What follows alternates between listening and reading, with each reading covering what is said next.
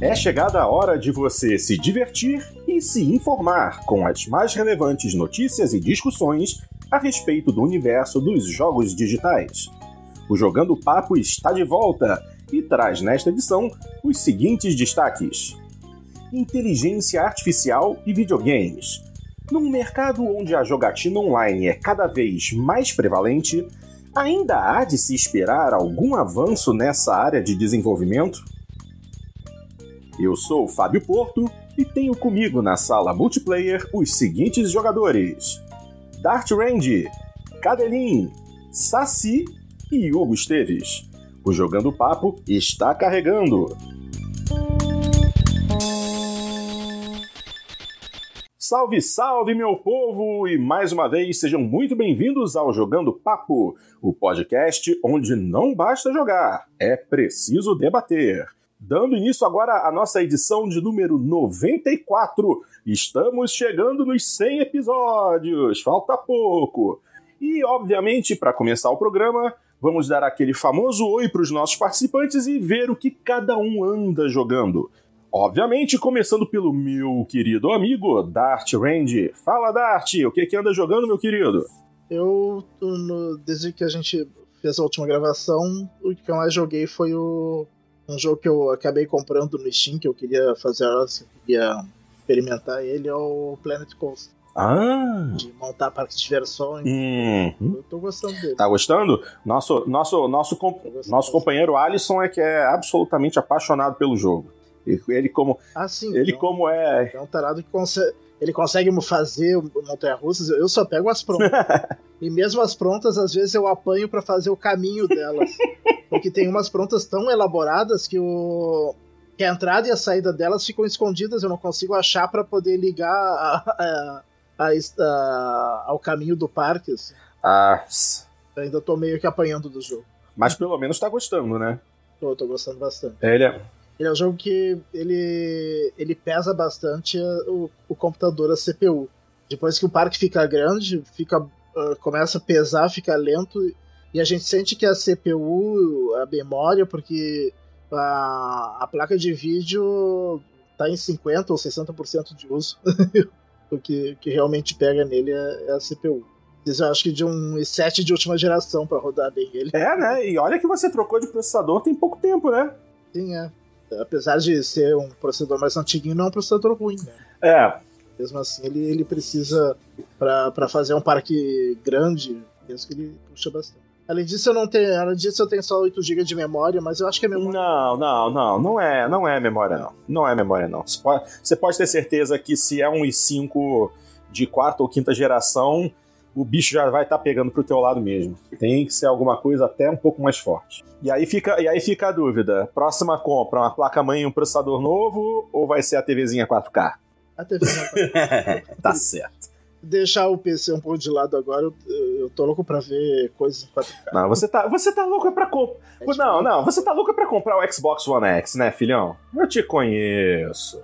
É, eu quero, eu quero é, estar pronto para ele pro PS4 Pro. Né? É, esse aí é outro que você também tá demorando a pegar. Tô até surpreso que você ainda tá com PS4 comum. É, eu não peguei porque eu não tenho TV 4K. Uhum. É o negócio do ovo ou da galinha, né? Eu preciso, mas não tenho. é engraçado. Eu já tenho o ovo, mas a galinha eu ainda não consegui. Mas tudo bem. Ok, ok. Grande Cadeirinho, andando muito ocupado recentemente com, to com todas as novidades que andam acontecendo no mundo da justiça, mas sempre aqui com a gente. O que que anda jogando, meu querido? Olha, realmente em função disso tudo que você mencionou aí, não tanto, sabe? Eu até. Olha, eu arrisco dizer que deve ter sido o período que eu menos joguei desde que a gente começou a gravar o programa lá. Nossa! Sabe? Foi bem pouca coisa mesmo. E, olha, o que, que eu joguei aqui? Eu joguei o, um, um, jogo antigo que tinha saído pro, pro PlayStation inicialmente, chamado Blue State, uhum. que é baseado numa história em quadrinha do Victor Kalishev, se não me engano.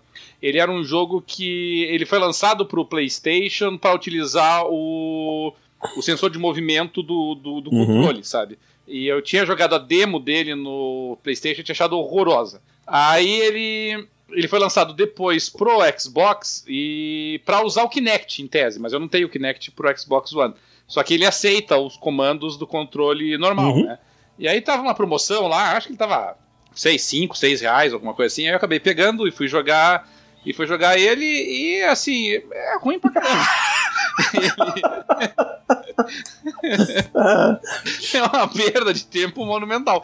Porque, assim, como ele foi feito para utilizar o sensor de movimento, ele é todo é, on-rail, uhum. sabe? Então, é, ele usava o sensor de movimento para que você usasse o sensor de movimento do, do, do PlayStation para mirar com a tua arma. E a ideia dele no Kinect era que você usasse suas mãos para mirar também a arma. Uh, e aí ele fica todo on rail e no controle fica muito ruim para você ficar usando a mira no, no manche ali assim. É, ele fica um pouquinho confuso e aí para tentar ajustar a velocidade ele meio que, digamos assim, te dá uma mãozinha, sabe? Você mira um palmo acima da cabeça do, do, do teu adversário, ele ajusta a mira para exatamente a cabeça ah, dele. Ah, tá. Então, então é assim, é, não é um jogo muito bom não, realmente não, não dá para elogiar. E, e, outro que eu tenho jogado, e, e, esse por outro lado é muito bom na minha avaliação, se chama Silence. Esse Silence eu tenho jogado no PC. Ele é um jogo, é um adventure da DDL, uhum. a DDL que talvez assim, de, de, ela tem muito mais adventures do que a Telltale, mas depois da Telltale talvez seja a empresa mais conhecida em adventures. Mas a DDL que ela tem propostas de adventure mais tradicionais, naquele antigo estilo da LucasArts, sabe, mais de de você ficar procurando é, fazer o, a caça de pixels que a gente chama, né? Que é você ficar mexendo na, na setinha e procurando é, pontos interativos na tela. Mas o Silence ele me chamou a atenção exatamente pelo motivo que ele é criticado por alguns jogadores, porque tem alguns puristas de Adventure que acham o Silence muito fácil nos puzzles dele e, e eles criticam o fato de que ele facilita muito para você encontrar os pontos de interação no ambiente. E para mim é exatamente isso que eu achei legal do jogo, porque o forte do Silence é a história. O, o, Silence, ele é uma. Ele é um título de uma. que vem depois de uma prequel anterior que eles tinham lançado. Mas o, o legal do Silence é a história. O jogo é lindo graficamente, a história é muito bonita. É uma história assim que. É, é, ele entra na, na tua mente como se você estivesse vivendo é, no limbo, sabe? Entre a vida e a morte. Então, o mundo do Silence né, que é o, o, mundo se chama Silence, ele seria um mundo assim intermediário entre a vida uhum. e a uhum. morte. Se você conseguir sair de Silence, você volta à vida. Se você não conseguir, você acaba morrendo. E... Mas ainda assim, uma história muito bonita, é muito bacana, muito poética, muito lindo os gráficos, assim. E aí eu fico pensando, se o, o puzzle fosse mais difícil, se a interatividade com o ambiente fosse mais complicada, iria quebrar demais o fluxo da narrativa, sabe? E aí você perderia, sabe? Você ficaria sabe, tanto tempo ali catando milho ali na, na tela que quando você finalmente resolvesse o problema você já pensaria, tá, mas é, por que, eu tava aqui, afinal de contas? Entendeu? Então ele, ele precisa do fluxo contínuo. Então eu achei ele muito legal nesse aspecto. Para quem é mais purista em Adventures, realmente pode achar um pouquinho simplório. Mas para quem curte a história, para quem curte é, realmente um, uma narrativa mais poética, um discurso mais.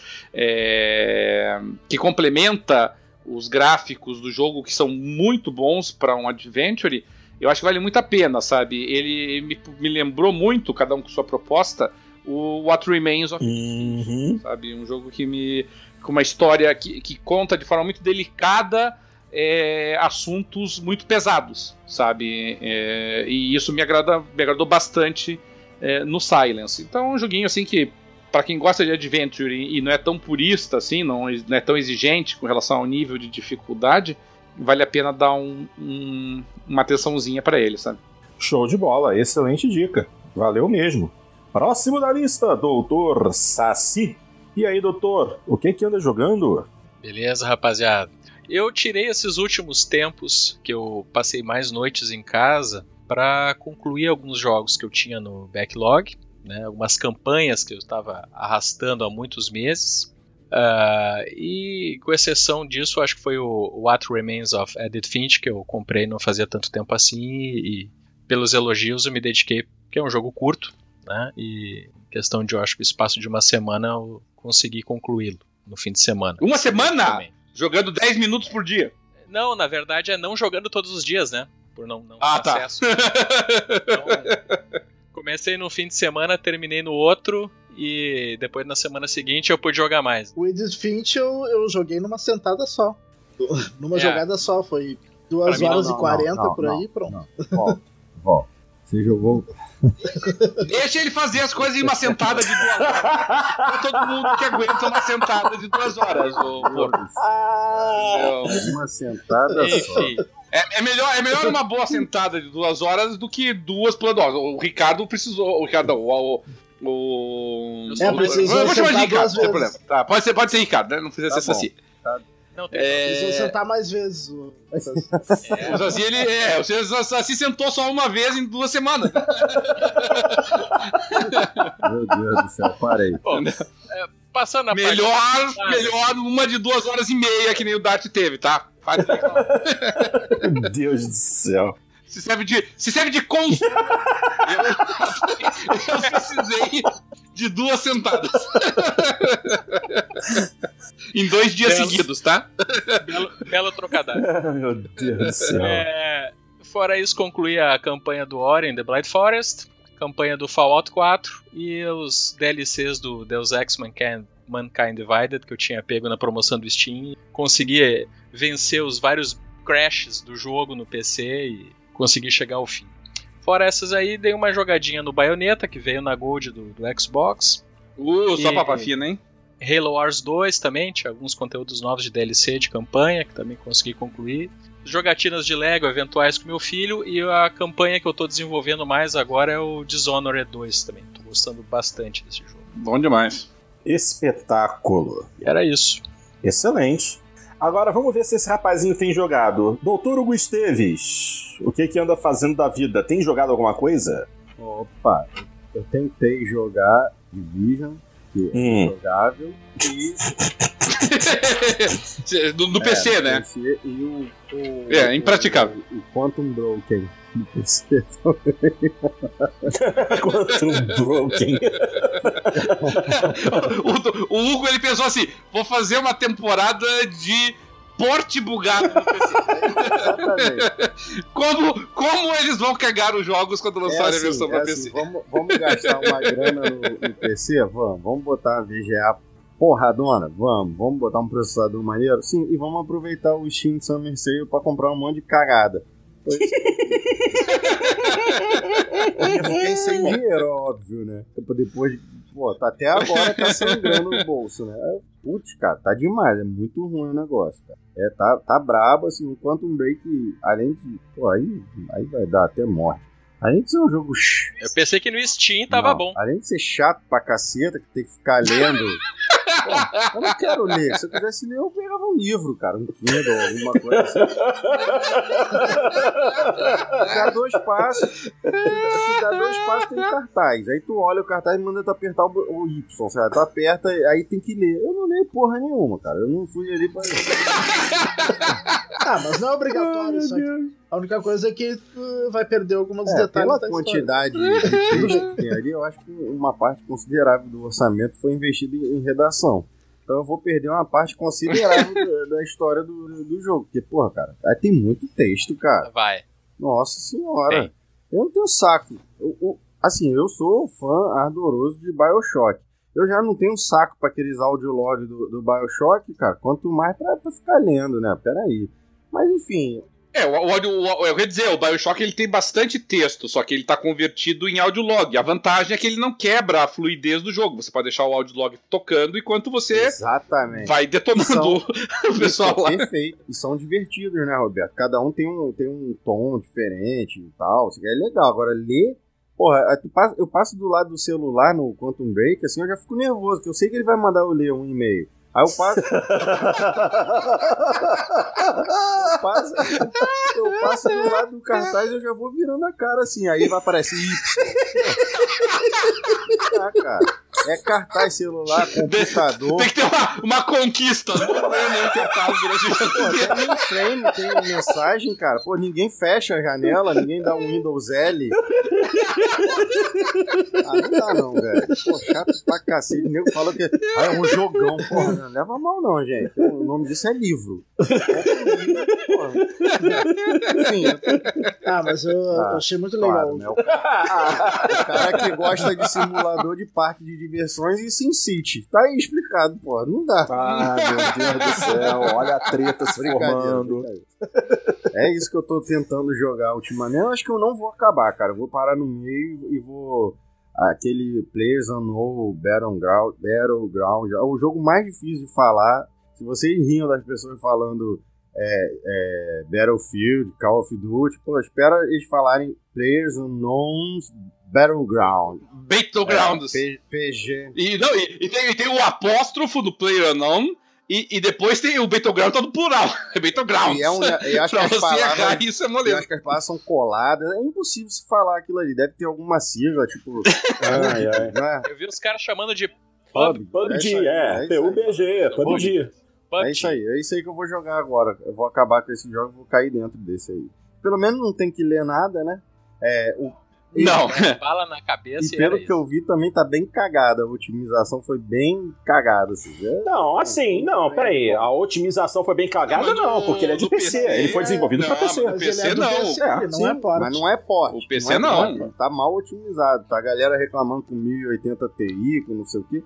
Cara, assim, eu Ah, tá. tô É, é um jogo que não, us- não usa bem o hardware Sim, de tá, ponta. tá mal Esse é o problema otimizado. dele. não falei que foi mal portado. Eu bebo e vocês ficam entendendo as coisas erradas. Ai, meu Deus. Mas eu tô mantendo a mesma sequência. assim, Eu tô pedindo só jogo cagado. Eu tô nessa vibe agora. Depois eu posso fazer até um especial pra vocês. Quais jogos mais cagados né, do Steam.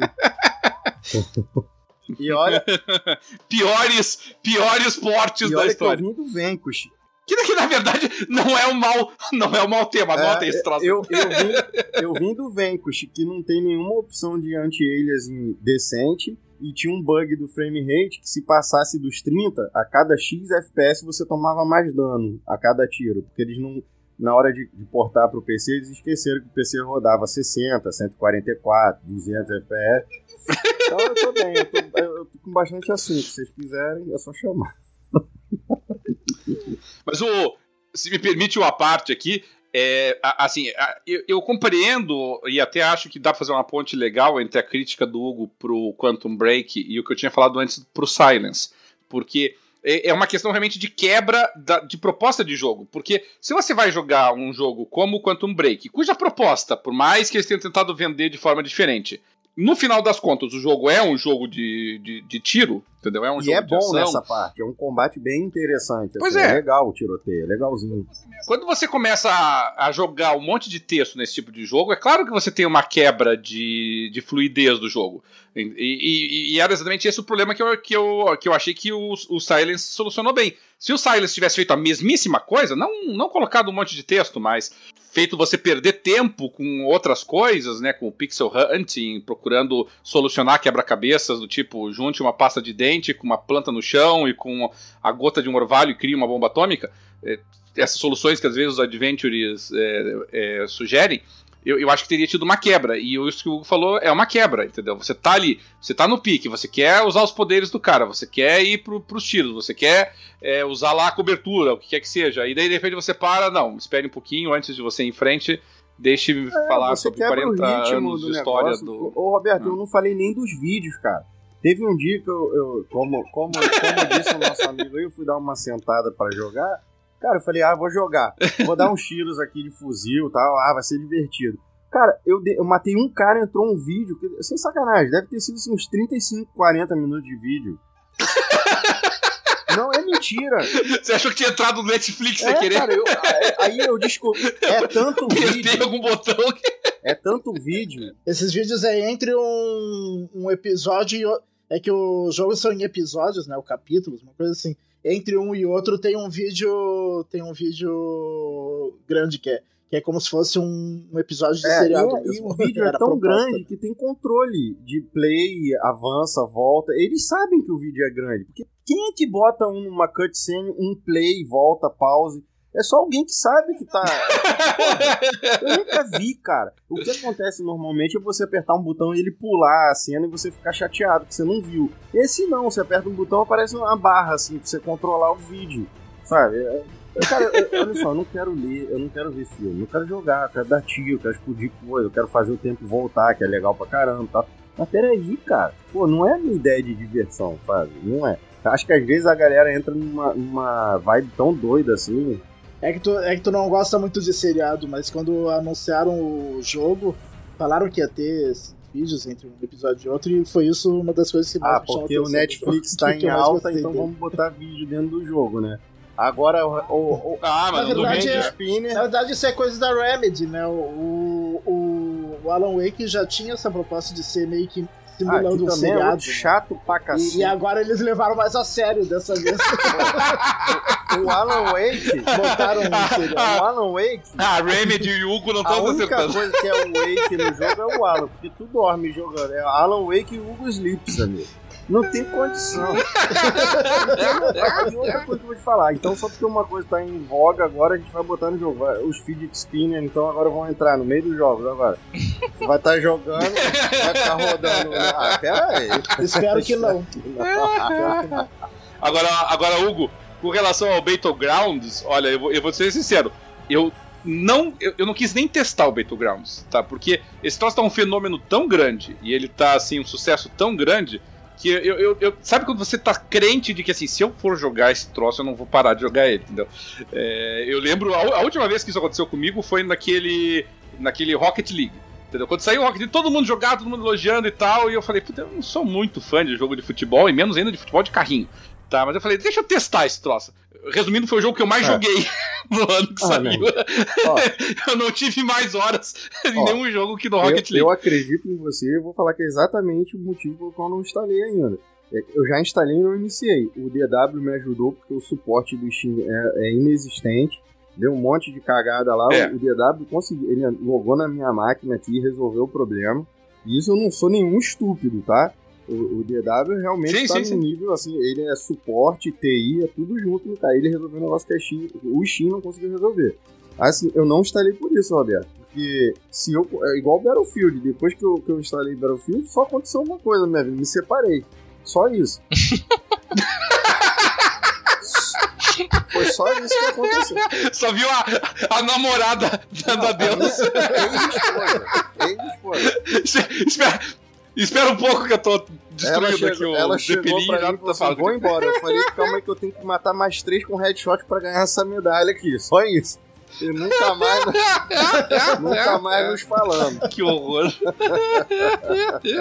Mas é, o meu medo de instalar é isso. O, o, mal dos jogos que a gente vai acabar tocando. Mas agora tu não, não vai mais, não tem mais ninguém pra separar. Ah, não, agora tem, agora tem toda um, uma miríade de possibilidades, né? Ah, Isso, aproveitar a. Temos que ser positivo. Só não. É, só o não pode... Só não pode esquecer de dar comida não, pra Não, já acabei de botar um papadela aqui, tá? Minha filha, pô, tá de bobeira. Não, mas falando sério, Olha, eu não tenho, eu não tenho dúvida, Hugo, que o Battlegrounds vai te, vai te sugar bastante, assim, sabe? Eu, eu tava até, só pra você ter uma ideia, esses tempos atrás eu tava namorando ele ainda, assim, né? Ficando naquela de, ah, meu Deus do céu, todo mundo tá falando do jogo, vou jogar, não vou jogar. E aí eu tava lendo, eu aproveitei assim pra ler as críticas do, do dos jogadores lá no Steam, né? que eu faço muitas críticas no Steam, eu, eu considero Só no muito, Steam, assim, elas. E, e é... Só no Steam? Em todos os lugares. Mas assim, aí eu digo, vou ler as críticas negativas, né? Porque eu, eu digo, eu não quero jogar esse jogo, né? eu vou ler as críticas negativas. Aí você vai para as críticas negativas, aí você olha ali, quanta, o cara reclamando do jogo, aí você olha 170 horas de jogo. Ele tá falando mal, tá na minha frente, o Latvian. O Latvian Potato Farmer, ele tá reclamando do jogo. Ele tem 170 horas. O outro aqui, o tal do Gubi, reclamando do jogo dizendo assim: olha, eu até gostei do jogo, mas não dá pra recomendar pra todo mundo. Ele tem 135 horas de jogo. Aquele jogo que depois de 500 horas não tem mais nada pra fazer. É isso mesmo. É. A, a, a, a, primeira crítica que aparece, que é do Suicidal Baby. O Suicidal Baby ele vai completar 500 horas nesse jogo agora. Ele tá com 498. Ah, é só entrar no Steam aí, vocês vão encontrar essas três críticas que eu acabei de mencionar. Então, assim, quando os caras que estão reclamando jogaram mais de 100 horas, isso me preocupa pra caramba. Ó, na dúvida, eu vou ver se tem mais algum porte de Xbox, alguma coisa pra, pra eu jogar. Não, eu vou ver se tem algum que veio do Xbox ou do, do PS4 pro PC, pra eu continuar no meu trend e eu empurrar o, o eu não sei falar o nome desse Tem jogo pra frente. o, o PUBG, Gears 4 PUBG. e o, e o Forza Horizon 3, né? O Halo Wars 2. É, ba- é, são legais, né? Se bem que esses não, não são bem porte, né? Acho que foram uh, desenvolvidos meio que paralelamente. É, a Microsoft, quando ela deixa você baixar o jogo pela, pelo Windows, pela lojinha do Windows, até que funciona bem o jogo, né? Quando você consegue baixar e instalar, aí você acha um preço bom. Ou seja, se você somar todas as possibilidades, é quase nula de isso acontecer. Porém, os jogos são bons, né? São jogos muito bons. Vamos ver o que, que vem pela frente. Muito bem, muito bem. Bom, e da minha parte, só pra dizer o que, que eu fiz nessas últimas semanas, foi jogar Forza Horizon 3, porque foi tudo que me restou. Entenderam? Pois bem, minha gente, então vamos agora para o tema principal deste programa.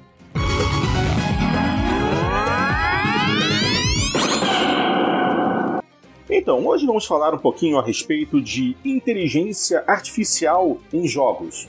E assim, é um momento bem propício para falar a esse respeito, justamente porque é, durante a última, última semana aconteceu aí o pessoal falar que desenvolvedores do Facebook tiveram que desabilitar a inteligência artificial que eles haviam criado porque ela começou a se comunicar sozinha e tal, todo mundo ficou com medo, então é isso aí.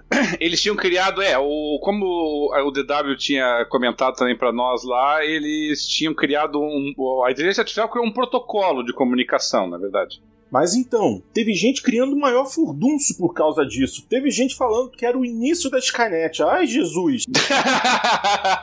não, não, não chega tanto, mas tudo bem. É, teve algumas notícias que chegaram a, fal- a falar que ela criou um idioma novo. Na verdade, não, Não, foi não. idioma. É, mas o pessoal gosta de criar uma confusão, né? Logo surge as teorias da conspiração, tudo explode e parece o fim do mundo. É, eu fui, eu fui ler a matéria, eu fui ler a matéria querendo ver toda essa questão da nova forma de comunicação que tinha acontecido. Quando eu li que na, na verdade ah, o computador estava fazendo simplificações da linguagem e, e repetindo palavras que não faria sentido na, gramaticalmente, né? Ah, mas era um, era um uso de palavras de uma forma que não fazia sentido gramatical, mas os computadores se entendiam. Então, é, na verdade, não- isso não configura um novo idioma, né? É só uma, é como se fosse uma gíria dentro do idioma que eles estavam usando para se entender. E, e como aquilo estava fugindo da, da proposta do programa, né, que era desenvolver coisas, estava se afastando muito da realidade do, da- do esquema de negociação. Né, eles, eles entenderam que o desenvolvimento não ia chegar em lugar nenhum. Posso resumir pro, pro brasileiro médio? Os caras, os caras fizeram. é, é, eles criaram uma rede neural doida lá é, e eles testaram se ele- ela conseguiria traduzir idiomas que não é, ela não tivesse sido programada para isso. Beleza? E aí? A gente ensina ela a traduzir português, francês, chinês, vamos ver se ela consegue entender cantonês. Fazer essa tradução para lá e para cá. Só que, pô, é, é, é, é, essa rede vai aprendendo também. Né? Não é aprendendo igual a gente, mas ela vai aprendendo. E deu merda e os caras resolveram desligar, porque não tava traduzindo mais nada. É só isso. E isso virou um, um negócio Skynet não tem nada a ver. Só deu erro, cara. O cara não tava conseguindo fazer o que eles queriam. Só a parte peculiar aí é que enquanto os, os chatbots estavam se comunicando, eles perceberam padrões. Por exemplo, se eu falar assim pra você, eu hoje jogo bola amanhã como? Você entende, mas você vai demorar um tempo pra entender. Mas se eu ficar falando com você assim, isso vai fazer uma certa lógica, vai ter uma certa lógica pra você e a gente pode criar a nossa linguagem, entendeu? Só isso que aconteceu. Pô, daí pro negócio dominar o mundo, roubar os bitcoins e fazer não sei o que, foi, pô, é a questão de compartilhar notícias só, entendeu? O mal que os humanos Claro, fizeram claro. pra essa notícia foi muito maior do que a notícia em si. Então o, o- a Skynet humana é bem pior do que a deles, cara. Porque eles iam ficar batendo papo um com o outro o resto da vida e não ia dar em nada. E não iam traduzir mais porcaria nenhuma. Essa é a verdade. Bugou. E ia pra, ah, desliga, deu errado. Vamos voltar de novo. Ah, é, É. basicamente isso. Então, ainda existe muita gente que acha que inteligência artificial é algo muito perigoso de se lidar. Tanto que eu posso citar dois nomes muitíssimo conhecidos, que são Elon Musk, o presidente da Tesla e da SpaceX, e o próprio Stephen Hawking, que dizem que os humanos deveriam de cessar o desenvolvimento de inteligência artificial. Mas tem um cara que tem um cara que gostava mais e eu levo em mais alta conta, que era o Asimov. Então, quando eles chegarem a, a destronar o Asimov, aí eu fico quieto e escuto o que eles estão falando. Não, mas o, o Stephen Hawking, e eu digo isso, assim, antes de eu fazer faculdade de Direito, a minha matéria favorita, e, e, e eu, eu, pensei muito tempo em fazer vestibular, foi para Física. Muito próximo de Direito, naturalmente. E, e boa parte da minha vida eu fiquei assim, sabe? Não, eu vou ser físico, ser físico, ser físico. Eu fui, eu fui mudar de ideia faltando, acho que seis, sete meses pro vestibular. E o, e, o meu, e o meu ídolo de adolescência sempre foi o Stephen Hawking.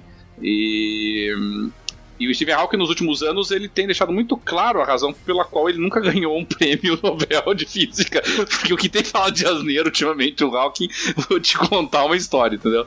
Então, essa da inteligência artificial e os vão dominar o mundo e extraterrestres indo pra cá, tá, tá, tá dureza eu ouvi é, o Hawking ultimamente, acho, sabe? Infelizmente. Eu concordo com você e acho que o maior problema da inteligência artificial é quando ela produz dados que são interpretados por humanos, entendeu?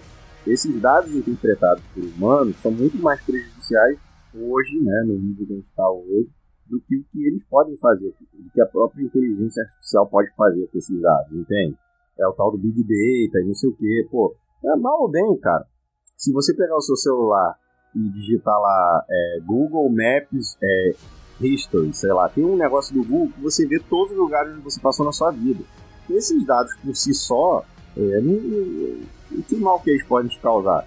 Mas deixa alguém ter acesso a esses dados, entende? A um ser humano. Aí sim, é, eu, eu penso nisso. É lógico que foi interessantíssima a repercussão, repercussão em cima dessa história, mas assim, é, foi muito pro que aconteceu de verdade. A parte mais interessante é que as máquinas criaram um protocolo de, de criaram não, né? Elas se basearam em algum modelo que tinha sido alimentado nelas, assim. Sim, e sim. reproduziram aquilo de uma forma que elas entendessem rapidamente. É, assim, são exemplos ridículos. Assim, a pessoa fala. A pessoa, né? O chatbot fala mi, mi, mi, mi várias vezes para dizer assim, ah, eu, talvez, não sei o que. Ela repete o pronome várias vezes. É só isso, não tem muito. Né? Quer dizer, até onde eu pesquisei, quem foi que, que pesquisou aí que estava falando? Foi o Ricardo? Não, eu dei uma olhada nessa, nessa matéria para entender o que tinha acontecido. Não foi muito longe, né? Foi? Não, não. É, trazendo até assim, cadê? trazendo para os jogos, né? Que é até o que a gente queria discutir mais aqui. O que, que é a inteligência artificial? O que tem sido, pelo menos ultimamente, até onde a gente espera que, que ela vá atuar.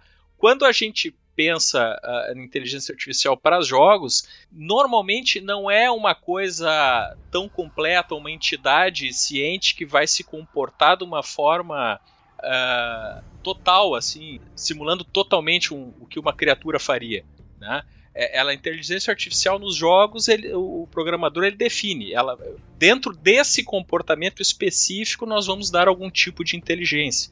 Só que uh, o que eu tenho visto é que eles uh, muitas vezes se deparam com situações que, quanto mais liberdade eles dão para a inteligência artificial no jogo, pior fica o resultado no gameplay. Então, isso muitos uh, desenvolvedores tentam dar essa liberdade de inteligência e acabam recuando e, e voltando para uma abordagem mais scriptada. Que isso dá um controle, ele consegue fazer um teste né, do, do comportamento do, do NPC, o carro, etc e tal. E, e alguns jogos, alguns jogos a gente vê que isso é uma coisa mais elaborada e outros é uma coisa extremamente scriptada, né? Se, faça isso se acontecer tal coisa. Né? Então eu não sei o que, que vocês têm de, de experiência, o que vem à mente de vocês em termos de jogos onde esse tipo de desenvolvimento de algoritmo de inteligência realmente foi uma coisa que chamou a atenção positiva ou negativamente. Cara, isso que você falou é muito legal. Eu penso muito nisso. Tanto que eu sempre gostei mais é, da experiência multiplayer. Né? Só que o, o, o, multiplayer você depende muito de treinamento. Não sei se vocês concordam com isso. Pelo menos os jogos que eu curto multiplayer, é, FPS, jogo de tiro, você tem que treinar muito para você ser competitivo, mesmo que você jogue recreativamente. E com o tempo, né, a gente vai ficando velho, tem um monte de coisa para se preocupar na vida, não dá para se dedicar mais tanto assim. Foi, foi justamente a minha fase que eu comecei a gostar mais de jogos single player. E, e, falando francamente, o que mais me faz gostar de um jogo single player hoje é a atmosfera, a história, o envolvimento do jogo, do que o, o combate propriamente, é, do que a, esperar alguma coisa da inteligência artificial. Porque eu acho isso muito ruim, em geral, entendeu? Por exemplo, Bioshock, que é um jogo que eu amo, uma série que eu amo, é uma série que eu amo, não pelo, pelo os inimigos, o combate e tal, é pela história, pelo script, pelo, pela música, pela atmosfera. É, eu penso assim hoje, estão dividido muito bem. Quando eu quero uma experiência legal, que não inclua ler placas e mensagens e muitas coisas, eu, eu procuro um multiplayer assim que não tem história nenhuma e vamos cair para dentro, ou um single player bem trabalhado, tipo Bioshock, Metro, a série Metro eu adoro também. E é, não raro são, são são jogos que são baseados em livros, em, em, em filosofias muito desenvolvidas, como é o caso do Bioshock e tal. Então, assim, eu acho que tem essa divisão. Para mim, hoje, como jogador, eu vejo muito bem essa divisão. Multiplayer pro pau comer. E single player para eu ter uma experiência mais apurada, assim, anestésica e etc. Eu não sei se vocês pensam assim ou não, mas é, como é que vocês pensam isso? Uh, em relação a essa expectativa que o Hugo tem, que ele espera ou não espera. Para mim, eu, eu, diria que varia bastante do tipo de jogo. Né? Uh, a gente vê, a gente vê, por exemplo, em jogos como Forza que colocou esse sistema Drive Atar que algumas pessoas acham muito legal, outras pessoas não gostam, preferia que não tivesse. Que essencialmente o que, que ele faz é uh, em vez de dar um comportamento mais artificial, uma coisa mais programada para os teus, teus competidores, né, os bots, ele, ele faz com que os, os bots tentem simular um comportamento de outros jogadores com base em dados que eles armazenam na nuvem, calculam e tentam fazer um comportamento médio daquele jogador com base nos dados que eles têm. Uh, então, isso daria a sensação quando você está concorrendo lá na corrida que ao invés de você estar jogando contra a máquina, você está jogando com aproximações de comportamento de outros jogadores humanos. Uh, Há quem diga que é, deveria ser opcional isso, né? Porque em alguns casos a pessoa que está acostumada a uma experiência mais tradicional de um jogo de corrida e, e que espera que aquele NPC, aquele, aquele bot é, dirigindo outro automóvel, vai ter um comportamento de piloto profissional. E, e às vezes o que a gente vê é uma vacalhação, né? E foge muito da proposta do que aquela pessoa estava querendo uh, encontrar no jogo. Outros já vão achar aquilo sensacional. Mas eu, particularmente, não tive tanto problema quanto outras pessoas. Os, os meus drive atares não me atrapalharam tanto, assim, não, não me tiraram a, a diversão do jogo. O Porto acho que tem uma experiência muito maior que a minha e muitas horas de jogo. Uhum. Sport, Horizon, acho que ele pode falar melhor a respeito da inteligência artificial nesse tipo de aplicação. É, só antes do Porto, eu queria só dar a minha opinião sobre os avatares, que é bem rápido, assim. Eu acho que é bullshit. Você é, acha que é bullshit? É, é, é conversinha de que pega o estilo de dirigir de cada jogador e coisa assim, porque porque muitos avatares que aparecem lá são pessoas que faz anos que a gente sabe que nem tem mais, mais console, não, não joga mais esses jogos. Ou não joga nenhum Forza há muitos anos. Nunca jogou é, aquele nunca jogo. jogou aquele jogo e nem Forzas anteriores pra, pra poder pegar o estilo dele. Então, Perfeito, não sei até que cara. ponto. Isso é mais pura verdade, né? Às vezes o cara jogou é. uma vez, duas vezes e tá lá o nome dele, né? Pode crer. É. Não, não, às vezes eu joguei nenhuma. Não, é, é tem cara que tu sabe que abandonou o videogame faz muitos anos eu, e ele vê lá, jogador nível 1, mas não é, não é nível 1, ele vê ser nível 0. Nesse caso, o que que, o que, que ele tá interpretando? Ele tá, ele tá botando um nome lá, mas na verdade aquilo ali vai ser uma inteligência artificial padrão? Exatamente. Exatamente. Bom, na verdade, pelo que eu posso dizer, pelo que eu sinto depois de jogar tanto jogo de corrida, em especial os jogos da Turn 10, é de que a, o conceito original do Drive Altar simplesmente se perdeu. Por que, que eu digo isso? Para o bem ou para o mal? Para o mal, infelizmente. Porque uh, quando o Drive Avatar foi originalmente pensado, ele iria pegar alguns padrões de comportamento e aplicá-los à inteligência artificial. Isso era mais prevalente quando o Drive Avatar era específico no Forza Motorsport, que é um jogo de circuito fechado em que é possível você calcular e criar padrões de acordo com circuitos fechados. Você tem uma pista com determinado número de curvas, as curvas vão para a esquerda, para a direita, tem elevação e tal. E você pega alguns padrões que determinado jogador tem enquanto está jogando, joga dentro de alguns parâmetros de simulação de inteligência artificial, combina isso. No Forza Motorsport, até que funcionou. Assim, bem eu não vou dizer, mas funcionou porque ainda existem outros é, padrões de inteligência artificial que são muito prevalentes e é, surpassam os padrões humanos. Isso eu posso dizer para vocês que é, acontece muito, por exemplo, é, numa largada de corrida, quando você, todo mundo se junta na primeira curva. Existe algo que acontece muito no Forza tanto no Motorsport quanto no Horizon, em que o, a inteligência artificial não tem um padrão de frenagem. Como assim não tem um padrão de frenagem? Normalmente, quando você vai frear um carro para fazer uma curva, você aplica uma determinada pressão de freio e mantém essa pressão para poder chegar com a velocidade correta na, na curva. Então você tira o pé do freio e reacelera para manter a velocidade na curva e ganhar mais velocidade na saída da curva. Isso é uma forma humana de se pensar como fazer uma curva. Só que, pelo menos no Forza, isso não acontece. Porque eu estou muito habituado a largar atrás pela diversão, mesmo pelo desafio de passar os, os, os jogadores à frente, e você vê que ainda está muito longe da curva. A inteligência artificial já está freando, aí vai freando, freando, freando, aí tira o pé do, tira o pé do freio, aí acelera para chegar na curva. Aí quando começa a fazer a curva, mexe o pé no freio, no meio da curva. Como se você, como se quisesse fazer um break check em você, para saber se você está ligado nela. E por vezes ela faz o seguinte: freia, acelera, freia, acelera, freia, acelera, freia, acelera, no meio da curva. Isso não é um padrão humano. A inteligência artificial não aprendeu a agir dessa forma, porque simplesmente nenhum humano faz isso. E isso é muito prevalente. Peraí, que história é, é essa? Um humano que saiba dirigir direito. não, não, mas olha só.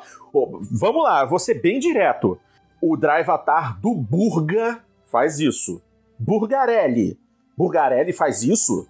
Na, no, no, na, na real? No... É, mas é o que? Dá toquinho no freio quando tá chegando na, na curva? Não, dá toquinho no freio.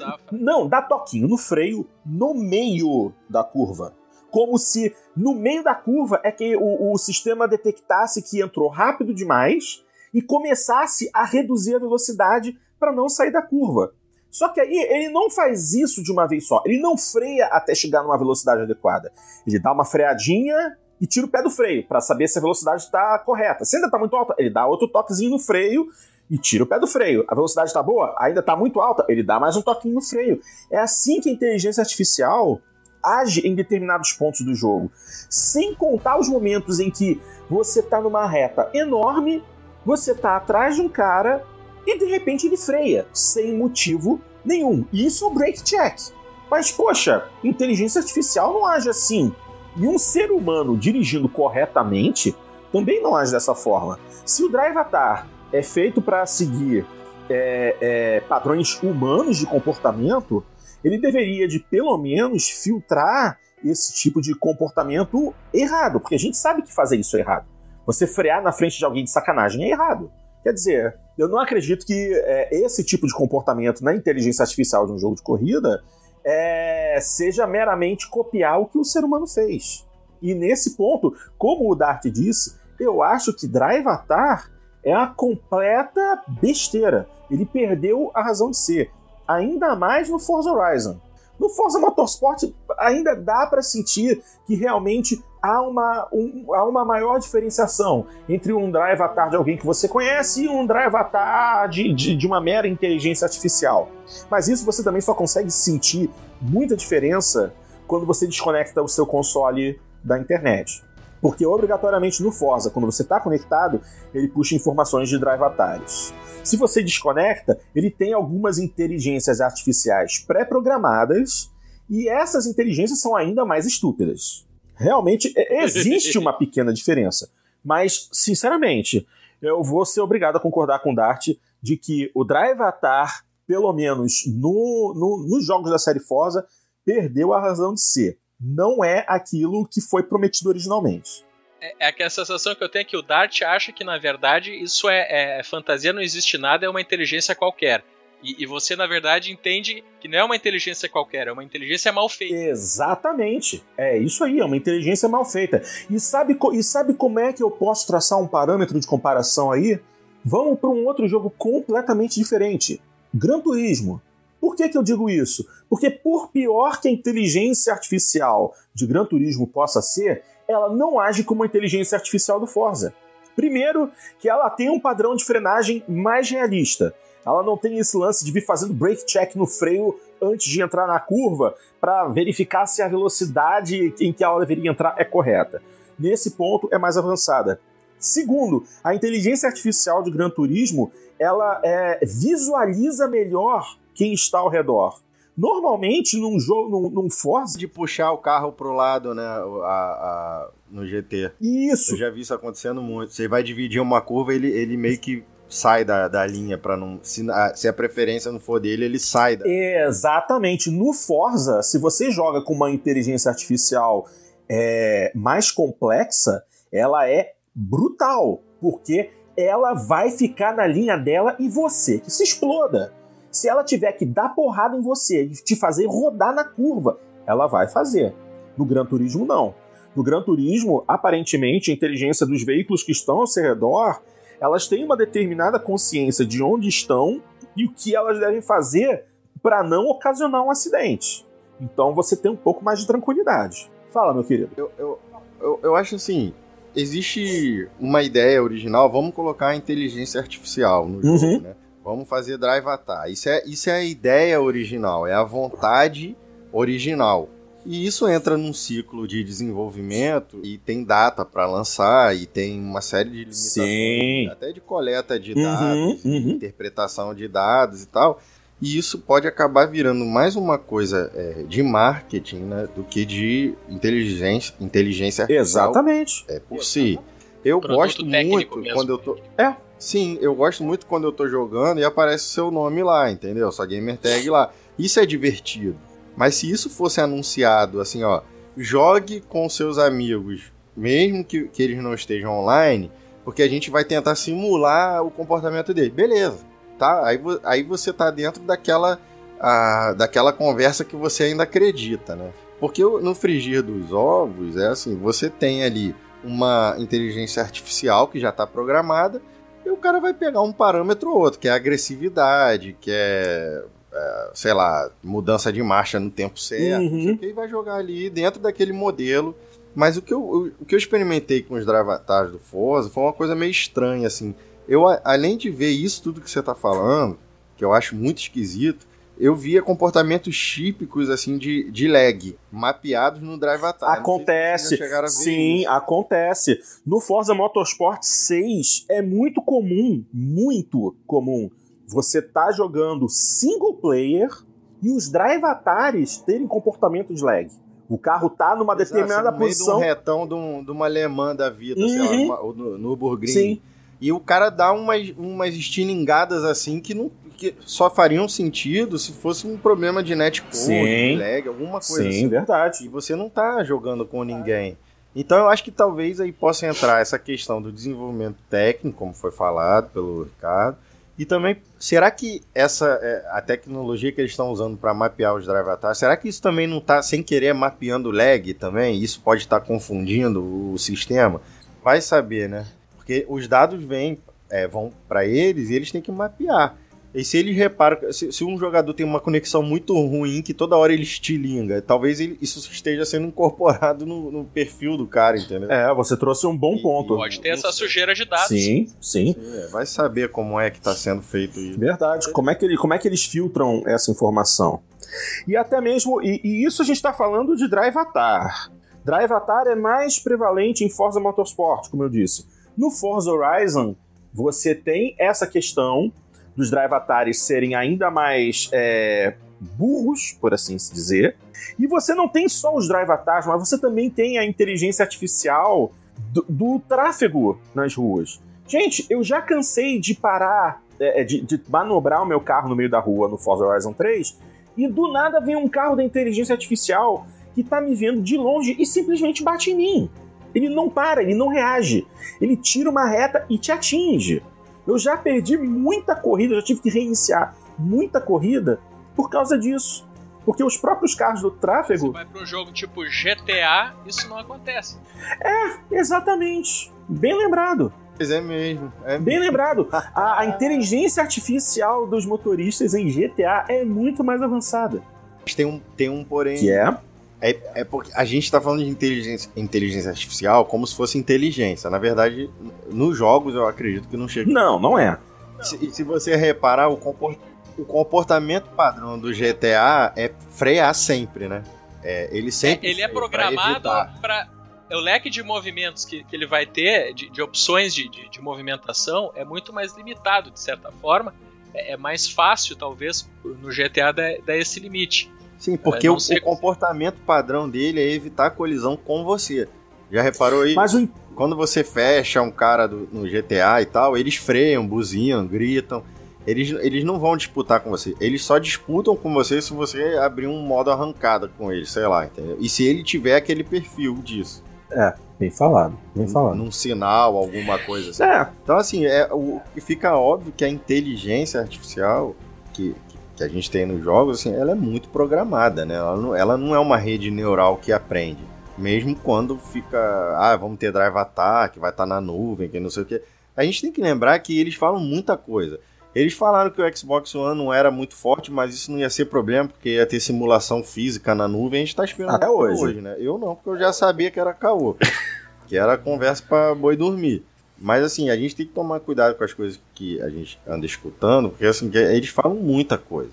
É, outra coisa interessante, que eu, eu não sei se vocês vão concordar, mas tá uma guerra agora de AMD e Intel para ver quem lança processador com mais núcleo. Sim. E, e, e os núcleos, assim, é, quanto mais núcleo, teoricamente, sobrando, a gente pode ter uma carga maior de inteligência artificial rodando, porque é uma das coisas que mais detona com processamento. Então, talvez a gente esteja vendo agora um, um começo de uma nova era para jogo, onde a gente tenha mais é, hardware, pra, mais recurso para poder chegar num ponto desse. Porque, cara, cá entre nós, os jogos de corrida eles estão ficando cada vez mais bonitos, à exceção do, do. Ai meu Deus. Do Project Cars? Project Cars, que é feio, mais feio que, mais feio que bater na mãe na ceia de Natal, Porra. né? E vai ficando pô, não muda, né, cara? É feio. Mas assim, a inteligência artificial não.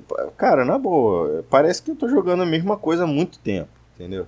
É, os jogos vão ficando mais bonitos e tal. Por quê? Porque as GPUs vão evoluindo, você vai tendo mais memória RAM, mas o limite de cores de processador é o mesmo há muito tempo.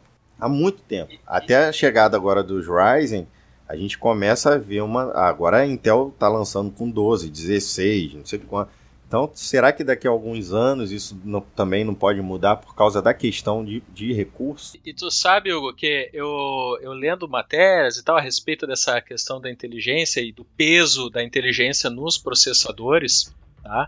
Uh, o que, que eu vi? Eu vi um cara comentando sobre Assassin's Creed Unity, né? E o, o seguinte, eu acho que foi o Syndicate que saiu na, na sequência.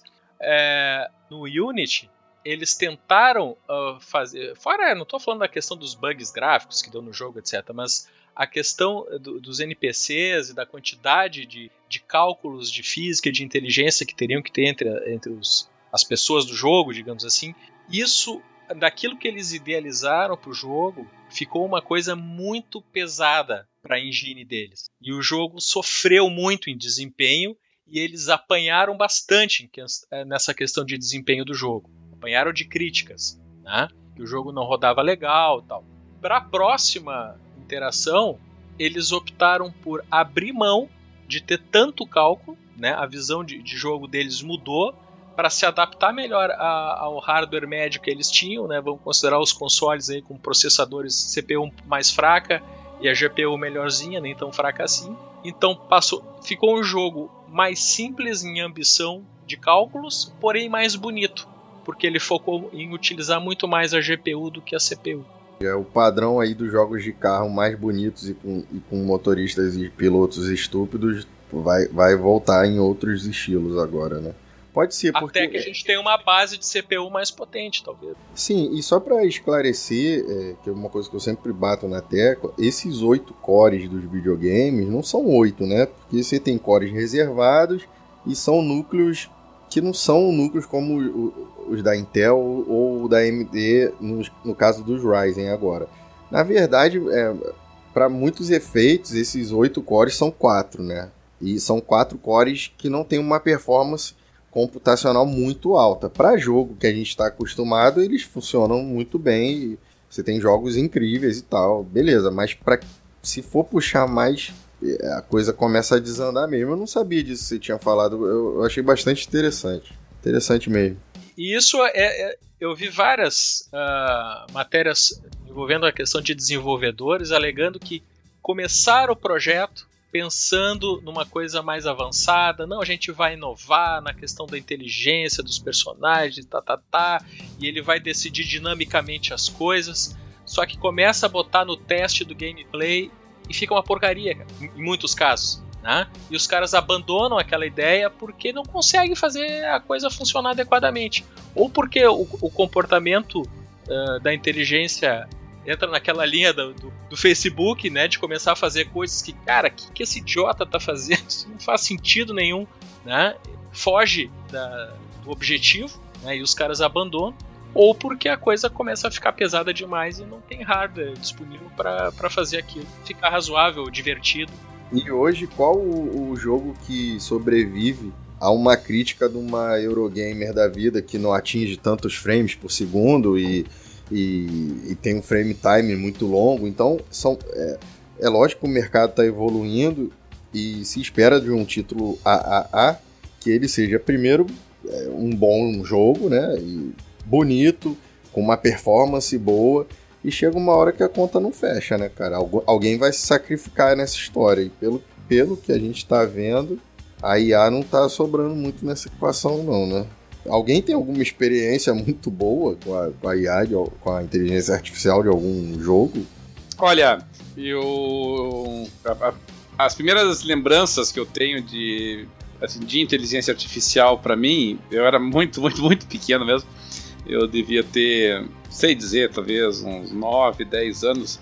E, e havia um programinha, eu não vou, infelizmente eu não vou lembrar o nome, mas basicamente era um programa que simulava um psicólogo virtual. Tá? Você basicamente conversava com o computador como se o computador fosse teu psicólogo, entendeu? E, e aí ele perguntava coisas assim como qual é o seu nome, o que você faz, e, e, e ele, aspas, respondia aquilo que você falava.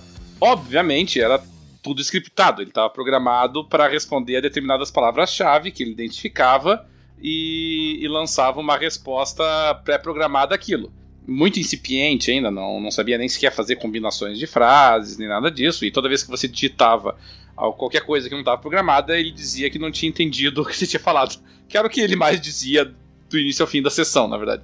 Mas ainda levando em consideração que o meu inglês ainda engatinhava na época, né? Então. Foi, mas foi o primeiro contato assim, que me chamou a atenção a inteligência artificial. Quando eu era pequeno, não me ligava né, que inteligência artificial envolvia conceitos muito mais amplos do que aquele. Mas o que, o, o que me frustra um pouco, é, na nosso programa que antecedeu, um dos programas, desculpa, que antecederam a, ao lançamento da atual geração, é, a, a, pergunta que nós tínhamos feito era o que nós esperávamos da nova geração. Né? Dedicamos um programa inteiro praticamente a isso. Não, infelizmente não vou lembrar o número do programa. E e eu lembro, o Dart, por exemplo, falou com todas as letras que ele esperava melhores gráficos, mais avanços nesse aspecto. E eu tinha dito que a minha grande esperança era um aprimoramento da inteligência artificial. Tá? É, por quê? Porque eu achava na época, e continuo achando, né, é, era uma previsão até fácil de se concretizar essa, que o avanço gráfico não seria tão dramático dessa vez quanto foi na da geração anterior.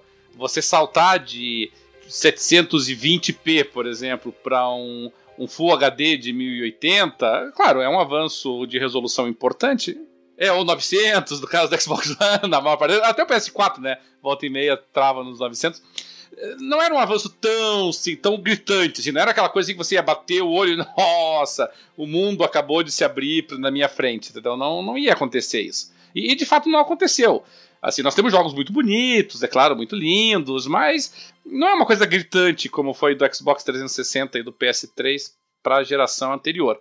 É, o, o, campo que eu achava que tinha mais espaço para crescer era precisamente o da inteligência artificial. E aí eu lembro que na época nós falávamos em geração procedural, que, percebo, ninguém mais falou, principalmente depois do desastre do. No Man's Sky. Do No Man's Sky, ninguém, ninguém mais tá falando em geração procedural. É, mas... Virou palavrão, né? Virou palavrão. Pois é. é. E tem, ela tem e... acontecido, mas ela não faz mais parte do marketing. Não, não, não faz, realmente não faz. Claro, claro que existe, lógico. E aqui, agora mesmo eu tava jogando aquele Everything, que é totalmente geração procedural, mas, mas não, não foi divulgado dessa forma. E, e eu devo dizer que, assim, foi uma frustração que não tenha havido um avanço, mas por outro lado, é, o meu erro, talvez, foi o de não ter previsto também, ou não ter interrelacionado na época o fato de que o avanço ou a multiplicação do multiplayer iria é, restringir o avanço da inteligência artificial. Era previsível que os jogos iam migrar cada vez mais para conteúdo online, era previsível que os jogos iam, é, evidentemente, investir mais no conteúdo é, cooperativo e multiplayer, mas eu não me flagrei na época que isso faria. É, levaria o foco é, levaria o foco da indústria para esse lado e desestimularia o, o desenvolvimento da inteligência artificial. Eu, eu, eu não imaginava realmente na época que nós teríamos uma geração marcada por jogos como Battlegrounds, marcada por jogos como Battlefront do Star Wars, como o Overwatch. Titanfall é, que, não, não, não, esses em particular, porque nem sequer tem rigorosamente uma campanha single player, entendeu? Quer dizer, são todos voltados para multiplayer. E a, e, a inteligência artificial. O Battlegrounds eu não cheguei a jogar, mas a inteligência artificial do Titanfall e do Battlefront é um lixo. Entendeu? Um lixo. Overwatch também é, também é só multiplayer. Isso, é, é Overwatch, é, outro, por exemplo. Esse não tem nem inteligência artificial, né? Só livre. Pois é, esse nem tem, né? Os outros ainda tentaram botar. E, e ficou muito ruim, assim, sabe? E, e, porque na época, sabe qual jogo que eu tinha em mente, falando em FPS? É, era o primeiro Crysis. Porque o primeiro Crysis tinha uma inteligência artificial muito boa. Entendeu? É, era uma inteligência artificial que, que, depois se tornou banalizada. Mas, na, mas o pessoal não, não, se lembra, não se lembra como era antes do Crysis. O Crysis foi um dos primeiros FPS que veio e fez uma inteligência artificial que efetivamente respondia às ações do jogador. Então os, os teus adversários tentavam te flanquear, os teus adversários tentavam se posicionar em, em, em pontos mais elevados do mapa, eles, eles se dispersavam quando eles, quando eles te viam, né? Não, não ficavam todos meio juntos para você jogar uma granada e eliminar todos eles. Então, veja, foi um avanço muito grande naquela ocasião, o, o Crysis, e, e depois isso meio que se banalizou. Ficou meio nisso mesmo e tal. E, e hoje em dia a gente considera isso meio normal. Mas esse é um avanço que nós estamos falando de 2007, 2008, não sei quando é que é o primeiro Crysis, mas deve ser por aí, 2006, 2007. Então, e, e, aí nos últimos 10 anos eu tento olhar assim sobre o que, que houve de avanço do ponto de vista da inteligência artificial e eu não vejo nada simbólico do, do aprimoramento da inteligência artificial, sabe? Eu não vejo. Pelo contrário, eu vejo inclusive uma disseminação muito maior de comportamentos scriptados de, de comportamentos robóticos, de comportamentos é, pré-programados e extremamente limitados na sua pré-programação, diga-se de passagem. Tá? Vamos pegar até. Vamos pegar alguns jogos é, é, elogiadíssimos. Não vamos pegar aqui porcaria.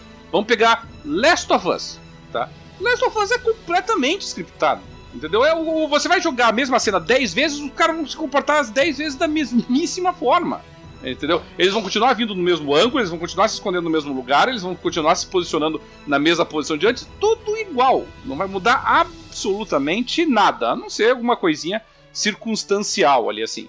Então, e, e a gente pode generalizar isso para vários outros jogos. Bom, Roberto, com certeza então... general... Desculpa, é isso que você está falando, esse comportamento é, do, do Crysis, que eu, eu pesquisei aqui, é 2007, final de 2007 o, o que você está falando, aquele comportamento tipo o cara tira, se esconde atrás de alguma coisa, você fica esperando um tempo, ele sai ou não sai e tal, e aparece outro para tirar em você.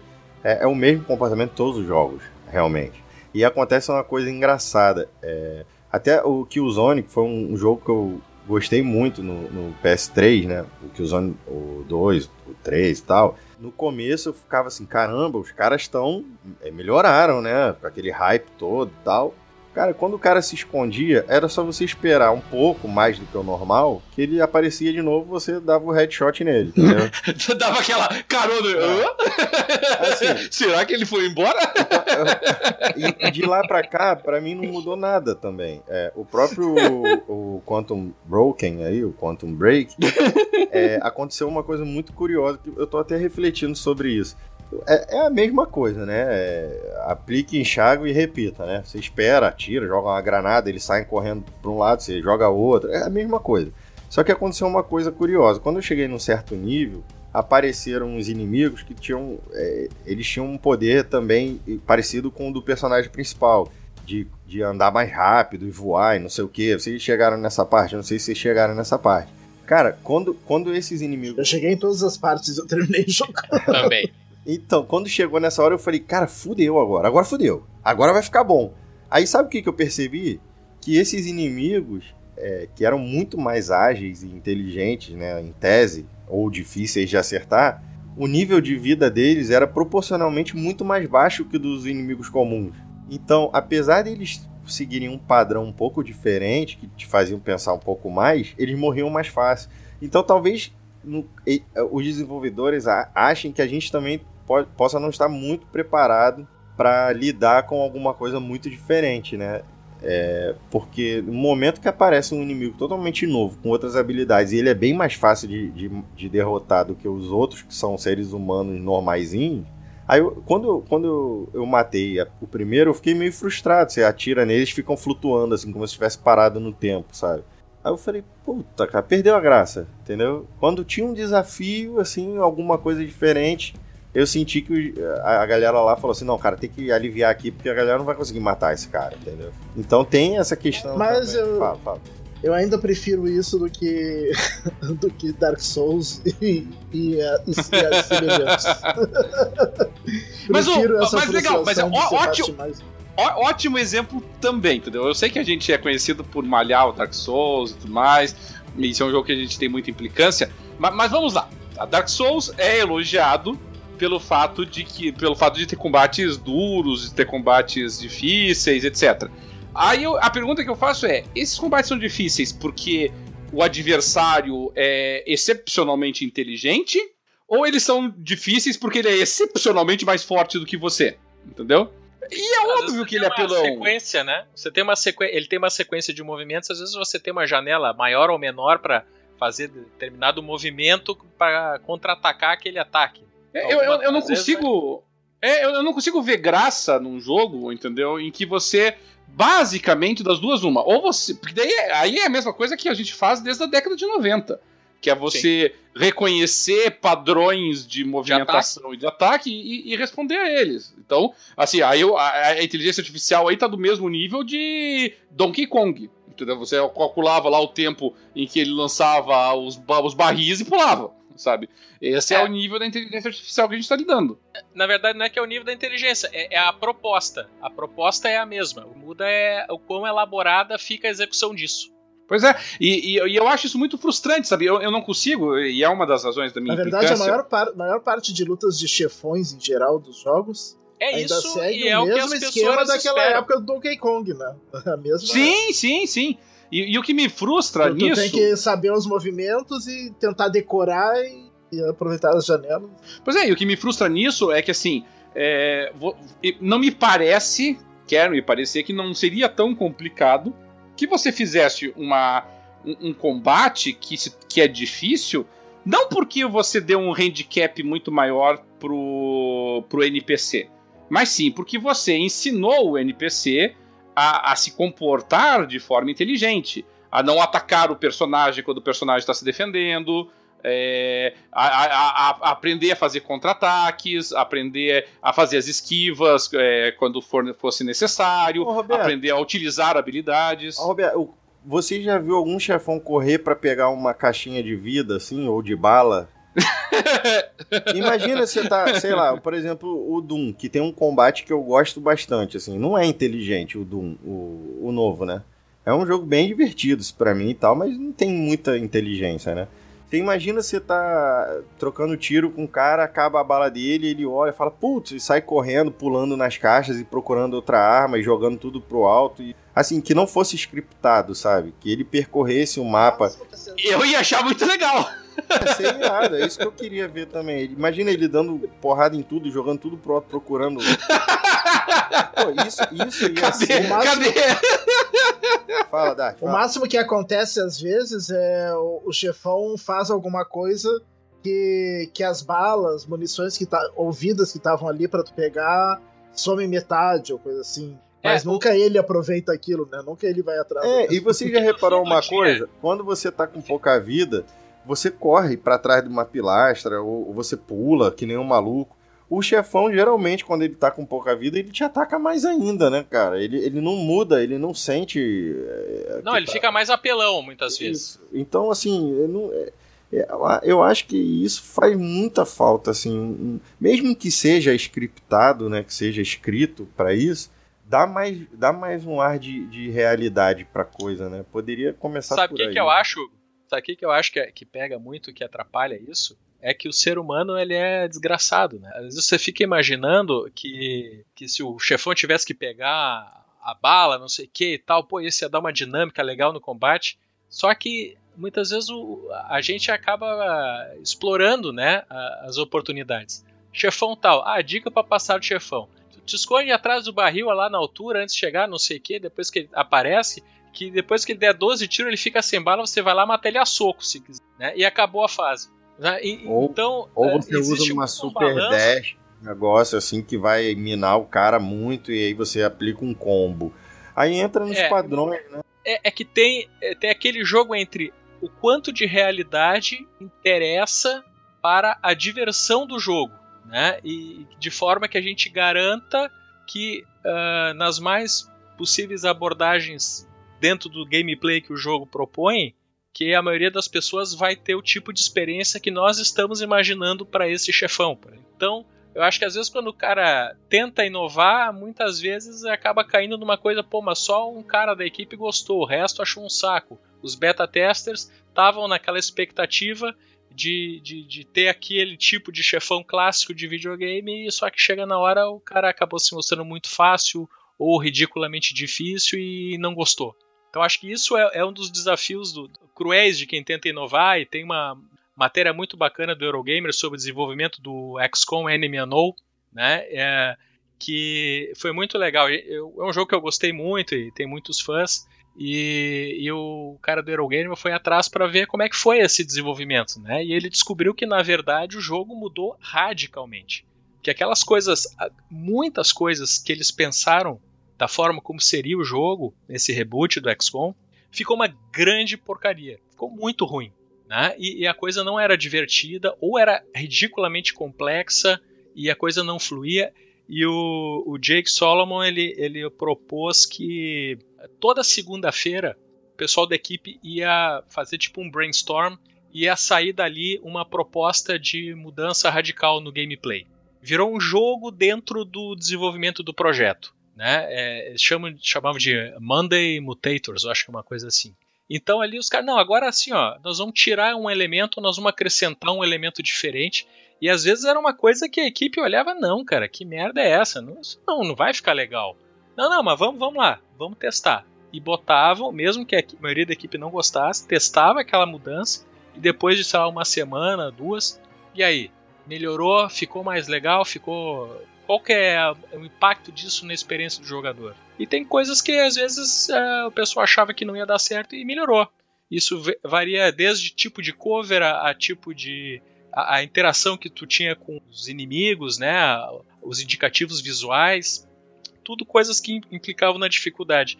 E eu acredito que na parte de inteligência, uh, isso deve ser um desafio desgraçado para quem tenta fazer inovações na área de inteligência. Porque você tem que dar um negócio e isso tem que passar por um processo de, de teste, de certificação.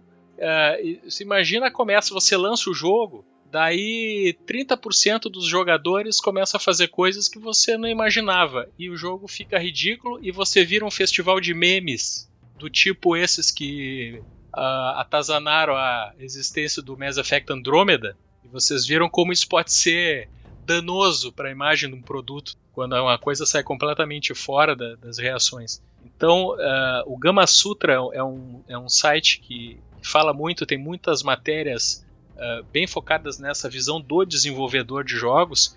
E tu vê ali os caras falando de inteligência artificial. Pô, cara, é, é assim, ó, é a inteligência artificial do, do personagem, do caminho que ele vai fazer para chegar do ponto A do ponto B é, e outras coisas. É tudo muito, muito restrito, assim, os cálculos. A gente fica pensando na, numa inteligência global daquela entidade, mas na verdade os caras têm que pensar em pequenos cenários e aquilo ali muitas vezes já dá problema o suficiente. Bom, para não dizer que também estou só reclamando e, e jogando pedrada, é, teve um, um, jogo mais recente, e eu sei que eu já estou puxando o saco desse jogo bastante tempo aqui no, no programa, mas que desde a primeira vez que eu tinha visto uma apresentação dele, eu tinha gostado da forma da implementação da inteligência artificial, que foi precisamente o Horizon Zero Dawn. É claro que o Horizon, para que ele consiga implementar a, a inteligência artificial, ele usa uma, uma boa válvula de escape, que é o fato de que a maior parte dos teus inimigos são robôs.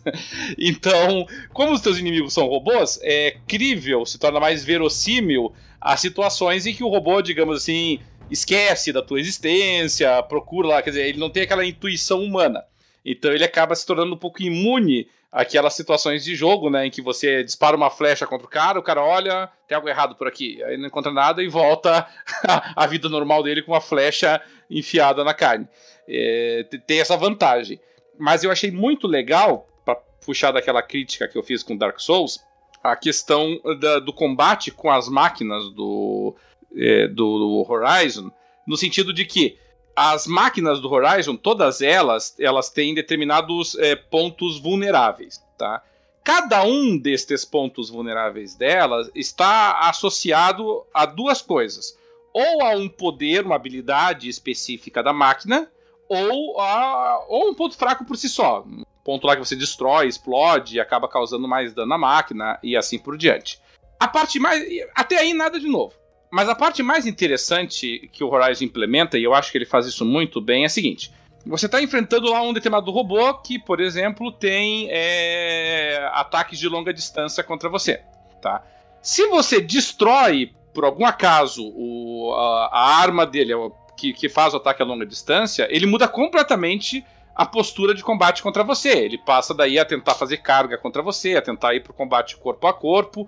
Não é não é exatamente aquelas situações assim que, que eram scriptadas, né, no sentido de que se você se aproxima até x pixels de distância, ele vai atacar melee, y é, x é, y de distância, ele ataca a distância. Não, ele se comporta de acordo com aquilo que ele tem à disposição dele.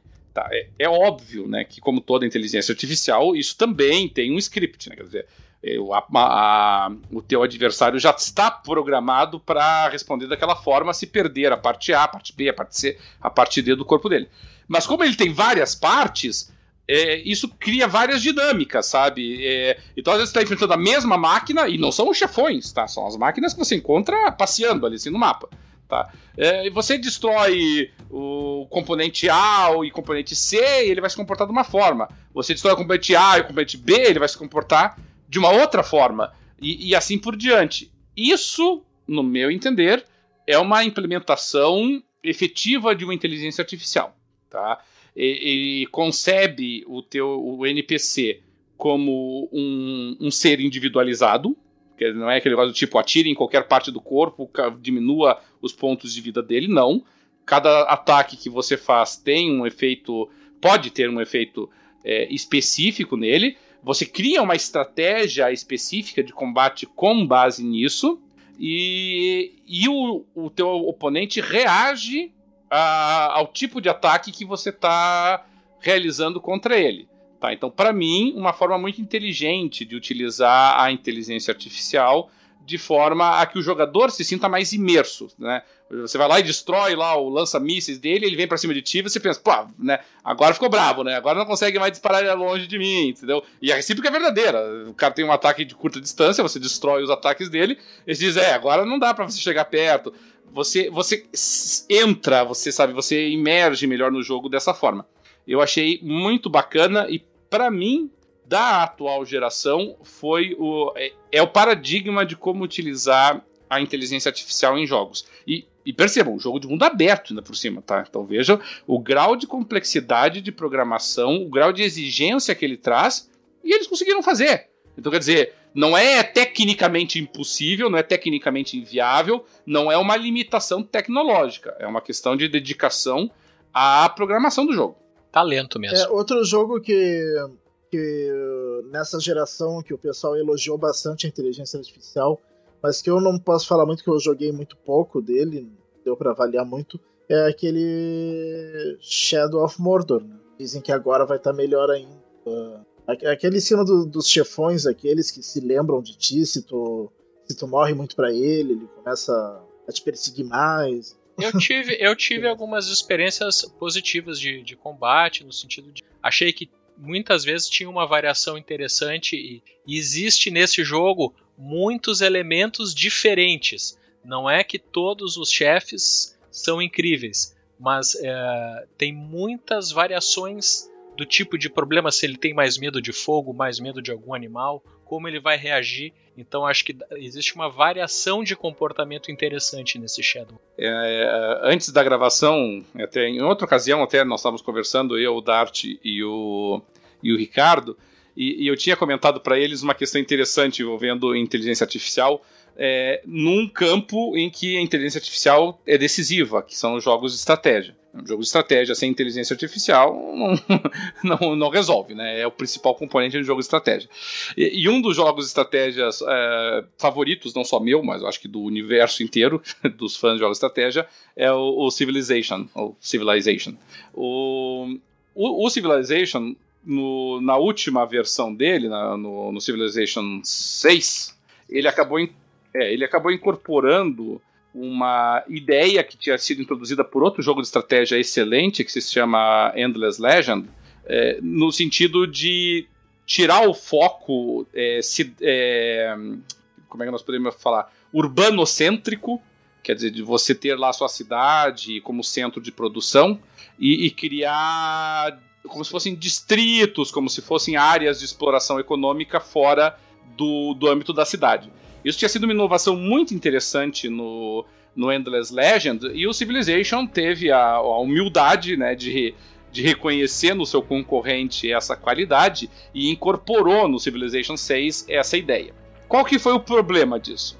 O problema disso é que isso acabou, na verdade, facilitando demais o Civilization porque no momento em que você começa a ter que criar distritos e, e ter que criar tantas variáveis assim para você explorar e desenvolver economicamente a tua civilização, isso cria uma dificuldade tremenda para que, o, para que a inteligência artificial consiga equalizar a, a importância de todos esses elementos. Então, a, o que aconteceu? A, a inteligência artificial do Civilization, ela ou foi mal programada, ou realmente estava tendo muita dificuldade de compreender a importância que esses novos distritos, que esses novos setores tinham, e, e, ela deixava eles sempre desguarnecidos. Ela ainda utilizava a estratégia antiga do Civilization de proteger a cidade, que era o centro dos antigos jogos do Civilization. Então o Civilization 6 acabou ficando muito fácil, porque se você percebe essa deficiência da inteligência artificial, você acaba literalmente comendo pelas beiradas. Você vai destruindo, você vai solapando a capacidade econômica dela e, e, ela não entende, ela não consegue compreender exatamente é, o, o, que está errado na estratégia dela, assim, sabe? O, é, era uma coisa similar que acontecia, aí puxando bem mais da memória, quando o, desenvolveram aquele super computador, o Deep Blue, para enfrentar ah, o Kasparov em partidas. Vai, vai. É, eu, eu, então, sem, sem querer roubar o teu, teu argumento, então vou falar bem rapidamente. O, o, problema do Deep Blue era exatamente esse: ele tinha dificuldade de interpretar um tipo de movimento específico, que é um movimento que qualquer jogador de xadrez conhece, que é os gambits, que é o sacrifício. O, o, Deep Blue ele não, não compreendia o que levaria uma pessoa a sacrificar peças para ganhar pontos estratégicos mais avançados. E o Blue apanhou muito tempo do, do Kasparov por conta disso. Depois, aí tem uma polêmica gigantesca, foi até objeto de livro, né? Depois, digamos assim, o pessoal meio que se rendeu e, e acabou é, precisando programar na inteligência artificial um comportamento que não era natural, digamos, não era matematicamente natural para ela, dela entender que existem determinados movimentos de sacrifício que colocam ela em posição estratégica inferior. E aí, a partir daquele momento, ele conseguiu empatar e até venceu algumas partidas. Mas, mas veja também que tem esse componente, né? Dependendo do grau de complexidade que você começa a atribuir para o jogo, a, a inteligência artificial tem um desafio cada vez mais complicado para lidar. Lembrando que quando a gente está falando de videogame, é, a inteligência artificial tem que, ter, tem que ser inteligente o suficiente para não te ganhar sempre, senão você para de jogar. Né? Então pode ser que chegue alguma época e a inteligência tão avançada que eles tenham que programar não para ela ser mais inteligente, mas para ela ser mais burra, né? Senão a gente não vai jogar mais. Esse caso do Deep Blue é muito interessante, que coloca muito bem essa questão da expectativa do jogador, né? A gente quer que num jogo de corrida seja disputado, mas a gente não quer perder sempre. A gente quer comportamentos humanos, não quer que o cara fique freando no meio da curva, como o Porto falou. A gente quer sair no tiroteio lá com o computador e ele não precisa ficar levantando a cabeça toda hora para te olhar, mas se você não conseguir matar o cara, você vai ficar frustrado, né? Essa história do Deep Blue é engraçado, porque o Deep Blue era um supercomputador, né? Que foi desenvolvido para jogar xadrez, como você falou. E tinha um tal, um carinha aí, que era o Kasparov, que ele era um super campeão, foi campeão de xadrez de 85 até 2000, né? É, na já... minha opinião, o maior jogador de xadrez da história. Então, eu não tô por dentro, mas você tá dizendo. E, e ele já tinha é, derrotado Deep Blue várias vezes, não sei o que e tal. É, tem uma, uma notícia no Globo mais antiga e tal, eu não confirmei tudo, mas é uma coisa que eu tinha lido e já tinha achado curioso, eu lembrei agora eu busquei.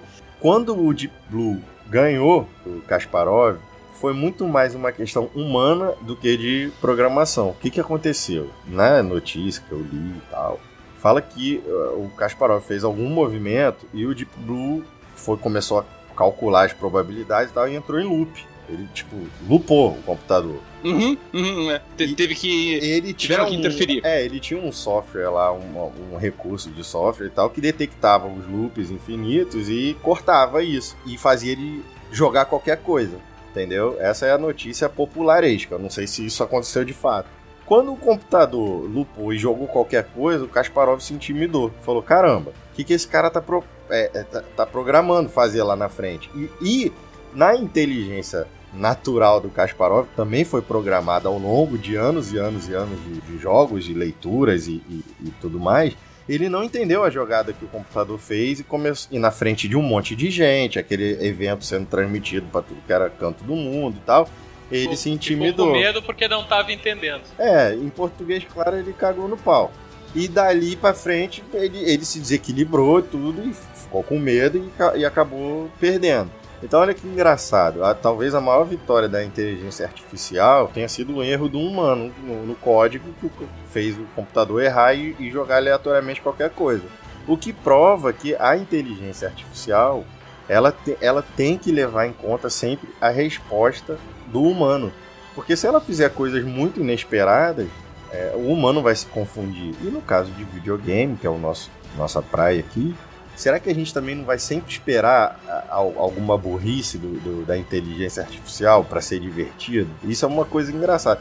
É, é, lógico que chegar num nível de Deep Blue, cálculos, probabilidade, xadrez, Kasparov, não é o objetivo tal.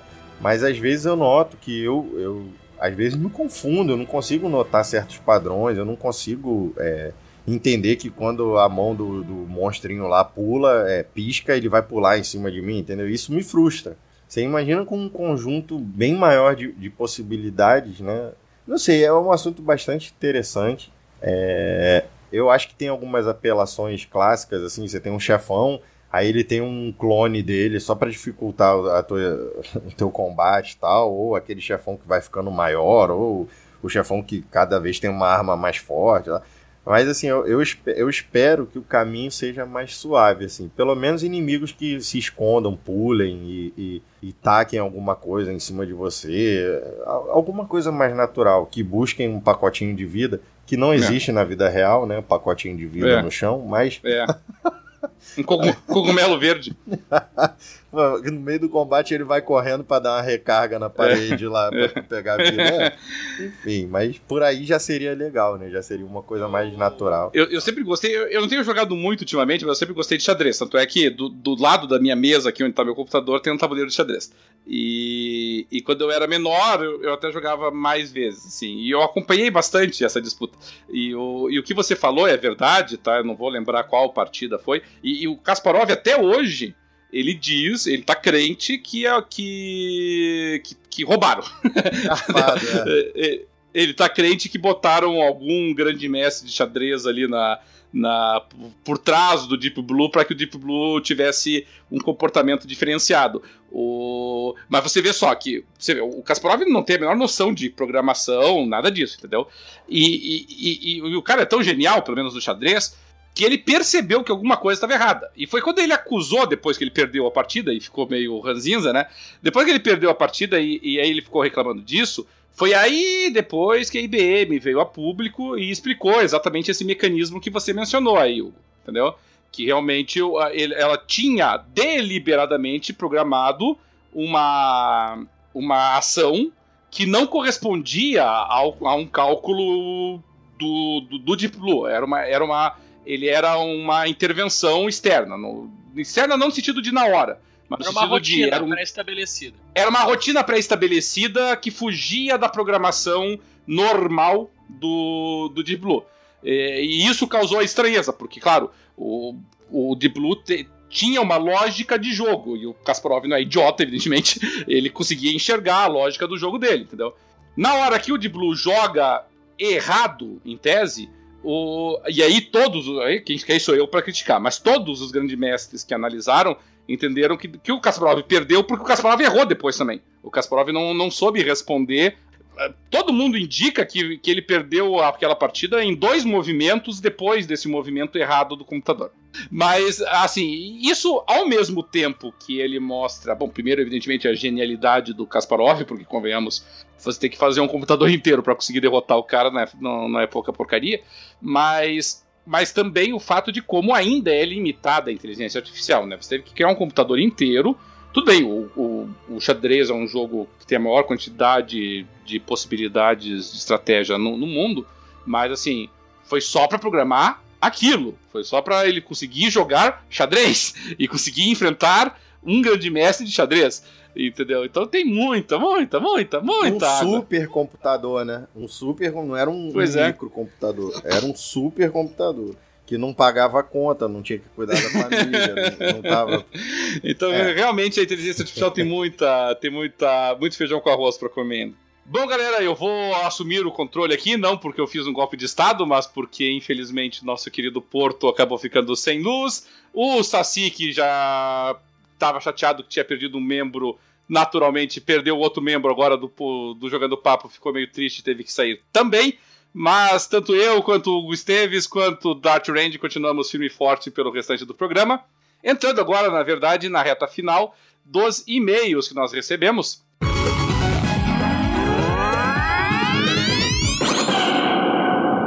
E um e-mail que eu gostaria de ler aqui, o, o nosso querido Hugo vai ler o próximo, mas o e-mail que o Lucas uh, de Medeiros, nosso querido Luca MG, encaminhou para nós foi muito legal, porque nós tínhamos conversado lá no PXB, que nós geralmente encaminhamos, geralmente não, sempre encaminhamos nossos programas lá para o PXB, que é a nossa casa de origem, e o Lucas comentou que ele tinha lá o Switch, ele tinha alguns jogos do Switch e queria comentar a respeito deles. Como nós aqui no Jogando Papo ainda não temos, nós pedimos a colaboração do Lucas, que gentilmente encaminhou para nós aí um breve comentário sobre uh, o aparelhozinho e algumas impressões dele.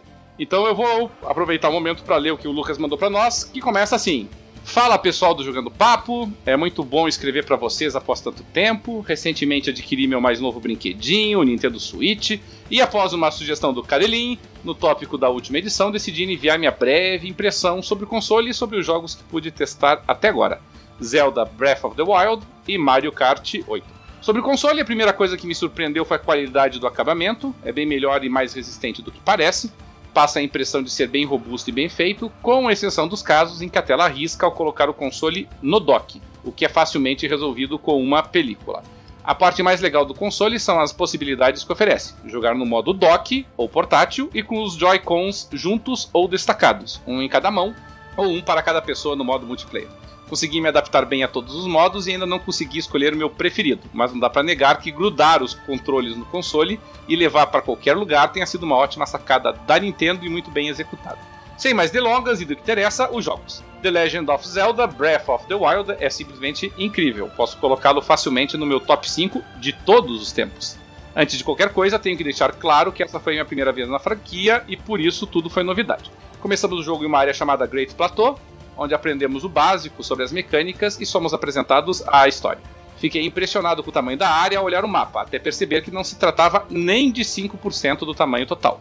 O mundo de Breath of the Wild é enorme e com vários tipos de biomas, desde regiões desérticas com tempestades de areia até montanhas nevadas. Todo esse ambiente não é algo vazio. Mesmo após 100 horas de jogo, às vezes me deparo com algum lugar que nunca tinha visitado antes, com algum acampamento de inimigos, ruínas com tesouros ou um NPC qualquer para contar uma história. Por falar nisso, as sidequests são bem divertidas e variadas, e preenchem bem as lacunas entre uma e outra missão principal. Além disso, existem também as Shrines, um tipo de dungeon, que te premiam com orbes para aumentar saúde e estamina.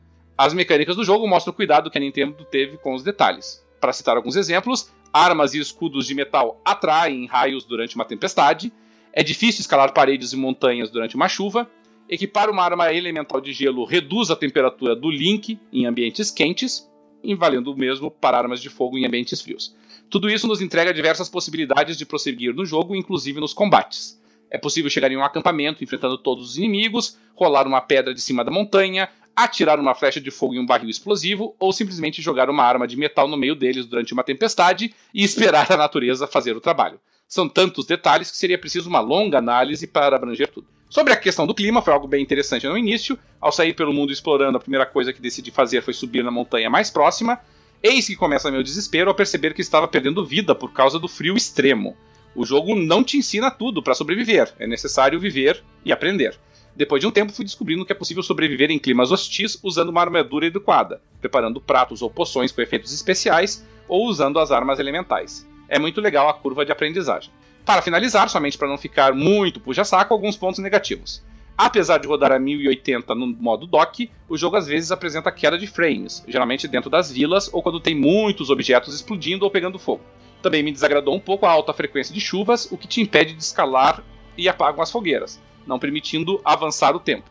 E por último, achei o Final Boss um pouco fácil demais. Não sei dizer se é algo do jogo ou se eu avancei demais com o personagem e o chefão ficou fraco no final. Já sobre Mario Kart 8 não tem muito o que falar, é o jogo perfeito para multiplayer local no Switch. Esse jogo conseguiu fisgar até minha namorada, que nunca gostou de jogos. Pelo que eu estava lendo, o que tem de novo no porte para o Switch é o modo Batalha, uma das mais legais do jogo. Nesse modo, o que importa é pegar caixinhas e ferrar com os inimigos o tempo inteiro. Na minha opinião, ainda não é mais divertido do que acertar um casco vermelho no primeiro colocado na última curva da corrida. Espero ter conseguido passar um pouco da minha impressão sobre o console e ter feito um pouquinho de vontade para vocês tirem a mão do bolso e comprem logo essa belezinha. Um abraço, Lucas. Lucas, brigadão. Dark Range, o que, que você achou dessa descrição aí? Empolga, não empolga? Uh, mais ou menos. É, é, é, que assim, eu eu gosto muito do Zelda. Até o Nintendo 64 eu joguei vários. Joguei do Super NES, joguei os dois que saíram pro 64. E gosto, gosto muito da franquia. O problema é que os consoles da Nintendo não me empolgam. Então, fico nesse dilema. Pelo custo-benefício, só, só por esse jogo você não compraria. É, só por esse jogo e por Mario Kart, que eu também gosto muito. E Mario também, o. O Odyssey, né, que vai sair. Da franquia principal do Mario também me interessam bastante, mas só por causa disso eu acho muito pouco para o console. Se, se, a Nintendo ao menos fizesse um console que rodasse bem os multiplataforma, né? Pois é. então é complicado comprar só por alguns poucos jogos. E, e, você, Hugo? Você gosta aí de, de alguns jogos? RPG não sei se é bem tua praia, Hugo, mas pela descrição aí do Zelda, o que, que você achou? Eu, achei, eu acho que ele tá se divertindo bastante, né? E no final das contas é, o, é, é isso que importa. Eu sou partidário da mesma opinião do, do, do Dart. Eu, eu, vejo a Nintendo como uma baita produtora de, de, de, jogos que coloca uma pedra no próprio caminho, que é uma barreira de entrada, que é você ter que ter uhum. um hardware da própria Nintendo. No caso, assim, se você pegar ela e a antagonista dela a, na época, né, há anos e anos atrás, a SEGA, hoje eu posso jogar os jogos da SEGA sem problema. Né? Uhum.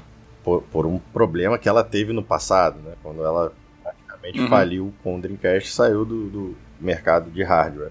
É, eu vejo a Nintendo fazendo algumas tentativas aí, celular e tal, mas enquanto ela ela colocar essa pedra entre o meu caminho e o dela, eu vou ficar sem.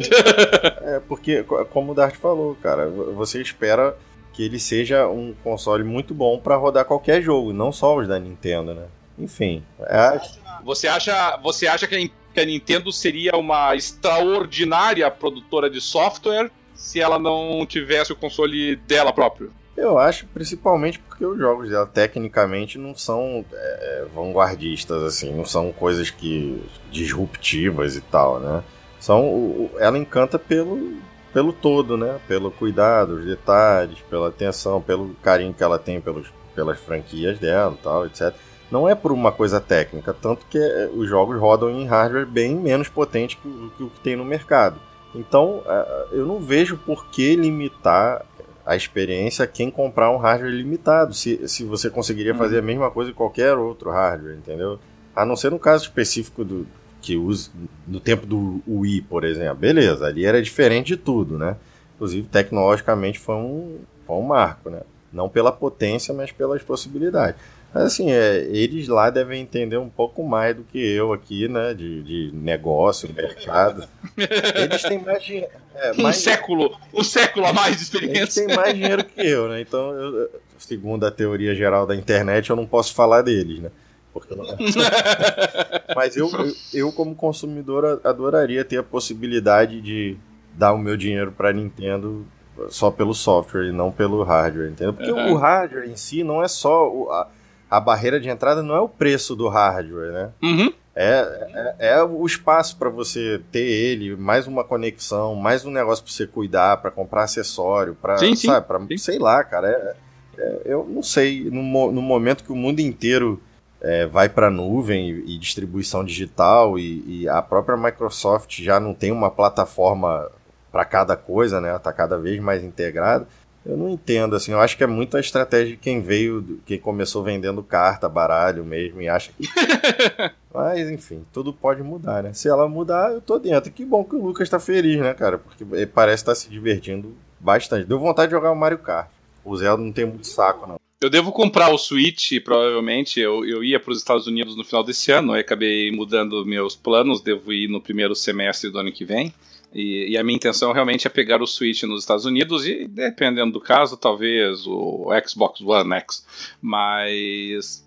Uh, mas o, o, eu devo dizer o seguinte: olha, Lucas, eu, eu, falei já em vários outros programas aqui que eu não tinha jogado ainda, não joguei ainda o Breath of the Wild, que é considerado até agora pela crítica especializada o melhor jogo do ano. E eu tenho dito várias vezes aqui que, o, que dos jogos que eu joguei, realmente Horizon Zero Dawn foi o melhor. Mas pelo que o Lucas falou, e, e somado a isso que eu já tinha lido na, na crítica especializada, eu posso dizer com tranquilidade o seguinte: se o Zelda faz bem tudo isso que o Lucas descreveu para nós, eu não tenho dúvida nenhuma de que ele é o melhor jogo do ano, tá? Porque eu, eu, eu não vi nenhum jogo fazer isso, tá? Eu tô tentando puxar da memória aqui um, um jogo de mundo aberto, um RPG leve, né? Não é um RPG pesado, intenso, assim, como. como é, vamos pegar aí é, Torment, como Tides of Numenera, como é, Pillars of Eternity, entre outros, mas, mas ainda assim é um RPG. E, e, e, o personagem, e você tem assim várias opções de combate, várias opções de estratégia que nem ele descreveu, várias interações diferentes do ambiente contigo, é, várias formas como o teu personagem responde ao ambiente. É, o clima afetando tão decisivamente a tua interatividade com o ambiente. Isso é. Skyrim não tem isso, só pra vocês terem uma ideia. Tá, Skyrim, você pode até ter a simulação de chuva, ter a simulação de neve, mas ela, isso não vai afetar em absolutamente nada a mecânica de jogo, é puramente estético. Tá? E aqui não, aqui nós estamos vendo uma coisa que muda a mecânica de jogo, afeta os combates, afeta a, o, como o teu personagem sobrevive, afeta como o teu personagem consegue interagir com o meio ambiente. Isso é espetacular. Tá? Num jogo de mundo aberto, é, RPG, eu não conheço isso. Horizon Zero Dawn não faz isso tá? Horizon Zero Dawn tem vários biomas diferentes, e assim, a, a Aloy, né, que é a protagonista do Zero Dawn, ela sai do deserto pra montanha de neve e numa boa. No máximo ali ela reclama um pouquinho do frio, eh, respira mais ofegante, mas a roupinha que ela tá usando é a mesma, ela reage igual, não afeta nada a vida dela. Então eu achei assim realmente extraordinária e a descrição. E se eu tive, e quando eu comprar o Switch, uma dúvida que é compra obrigatória. Do Mario Kart, a descrição dele foi um pouquinho mais sucinta, né? E ele claramente apela para a esperança que todo mundo saiba mais ou menos a que, que se refere o Mario Kart, né? O, um joguinho arcade de, mais emblemático da história. É, me parece também que é uma compra obrigatória para qualquer um que tenha o console. Acima de tudo, Lucas, nós gostaríamos de agradecer profundamente aí a tua contribuição para nós. Achamos muito legal o que você escreveu, muito legal a tua atenção, teu cuidado, é, e queremos que não só a ti mesmo, mas a todos os nossos outros ouvintes, sempre que tiverem alguma coisinha legal aí para nos dizer, sempre quiserem fazer uma crítica de algum jogo, algum comentário, alguma análise, mandem pra gente que a gente terá o maior prazer de lê-las, tudo bem? E eu passo a bola agora pro Hugo, para que o Hugo também possa comentar sobre o outro e-mail que nós recebemos. Mete ficha aí, Hugo. O e-mail foi enviado pelo Rodrigo Bessa e ele fala o seguinte: E aí, sou o Bessa do podcast Isso é PlayStation. Acabei de ouvir o podcast 93 de vocês e preciso falar que um dos jogos que eu estou mais hypado é Battlefront 2. Como fã de Star Wars, eu sou um imbecil e comprei, compro, comprarei muita bosta se Battlefront 2 for bom, será legal. Se for ruim, eu vou gritar na janela, eu comprei e não regreto nada. regreto nada. regreto nada. Aí, GT Sport, Uncharted, The Lost Legacy e NFS Payback também são compras certas. É, esse cara gosta de fazer é, a pré-compra, né? Eu não posso falar muito também não, mas tudo bem, vamos lá. Para finalizar, gostaria de perguntar a vocês qual sistema de troféus, conquistas vocês preferem. Troféus barra conquistas, né? Vocês preferem. Pessoalmente gosto mais do de Xbox, porque depois do level 12 nos consoles PlayStation é mais difícil de subir de level. Eu vou responder por mim, eu não ligo para nenhum troféu. Ponto. E, mas acho o sistema da PSN uma bosta há muito tempo. Eu não sei como tá hoje, mas na época do PS3 era ridículo. O da, o da Live é até legalzinho, é mais dinâmico, mais rápido, você vê o progresso mais fácil e tal. É, eu, sei, mas eu não ligo, cara. Sinceramente, a gente já, te, a gente já gravou programas sobre isso. É. Mas, Hugo, eu não sei se você agora já não tá tão envolvido com os videogames, tá mais no PC, mas acredite se quiser, até hoje a, a Sony não conseguiu fazer sincronização automática dos troféus. Tá. Gente, a... qual é a dificuldade? Até... eu não entendo também. Todo mundo faz isso. A Xbox faz, o Steam faz, a... até a porcaria do Ubiplay faz. e eles não conseguem acertar esse troço. É, é, cara, Na... é só gravar um TXT, assim, ó. Ganhou o troféu, ganhou o outro troféu. Nossa, é, é incrível. Uma das últimas grandes notícias deles foi que eles tinham melhorado a sincronia, a sincronia tá mais rápida. Mas continua uma lerdeza que só. Cara, eu só, eu só platinei dois jogos. No, no, foi o Gran Turismo e um God of War. Porque o Gran Turismo não tinha jeito de não platinar, eu só jogava ele. Agora, o, o God of War é porque eu descobri um, um bug lá que eu fiquei em vida infinita, energia infinita e foi mole. Mas assim, eu não ligo. Vocês ligam? Para mim, tu liga, Roberto, para isso? Olha, é, assim, vamos responder a pergunta, tá? Qual que eu prefiro? É, eu sempre achei o, o, o, sistema da Microsoft de, de Game Score é, mais intuitivo, mais simples de entender, tá? É, o que eu achei legal quando a Sony copiou a Microsoft nessa história toda é que a Sony, quando ela utilizou essa sistemática de troféu é, platina, troféu ouro, troféu prata, bronze, ela escalonou o grau de dificuldade das, das conquistas, que assim, a Microsoft tinha um pouquinho disso quando ela atribuía pontos diferentes para as conquistas, mas tinha muitos jogos para Xbox que assim, davam a mesma pontuação para todas elas, né? Você ganhava lá 50, 50, 50, 50, 50, 50, 50, não importava o quanto difícil e o quão fácil fosse. E a Sony introduziu, que eu achei também muito legal na época, é... mas daí eu, eu, eu, eu, sei que nos consoles a Sony foi primeira. Eu não sei se o Steam já não tinha feito isso antes no PC. Mas quando a Sony introduziu, é, junto com o troféu, o percentual de pessoas que já tinha conseguido aquele troféu, eu achei isso muito legal também. Porque isso, assim, nos dá uma série de elementos de análise do mercado, né?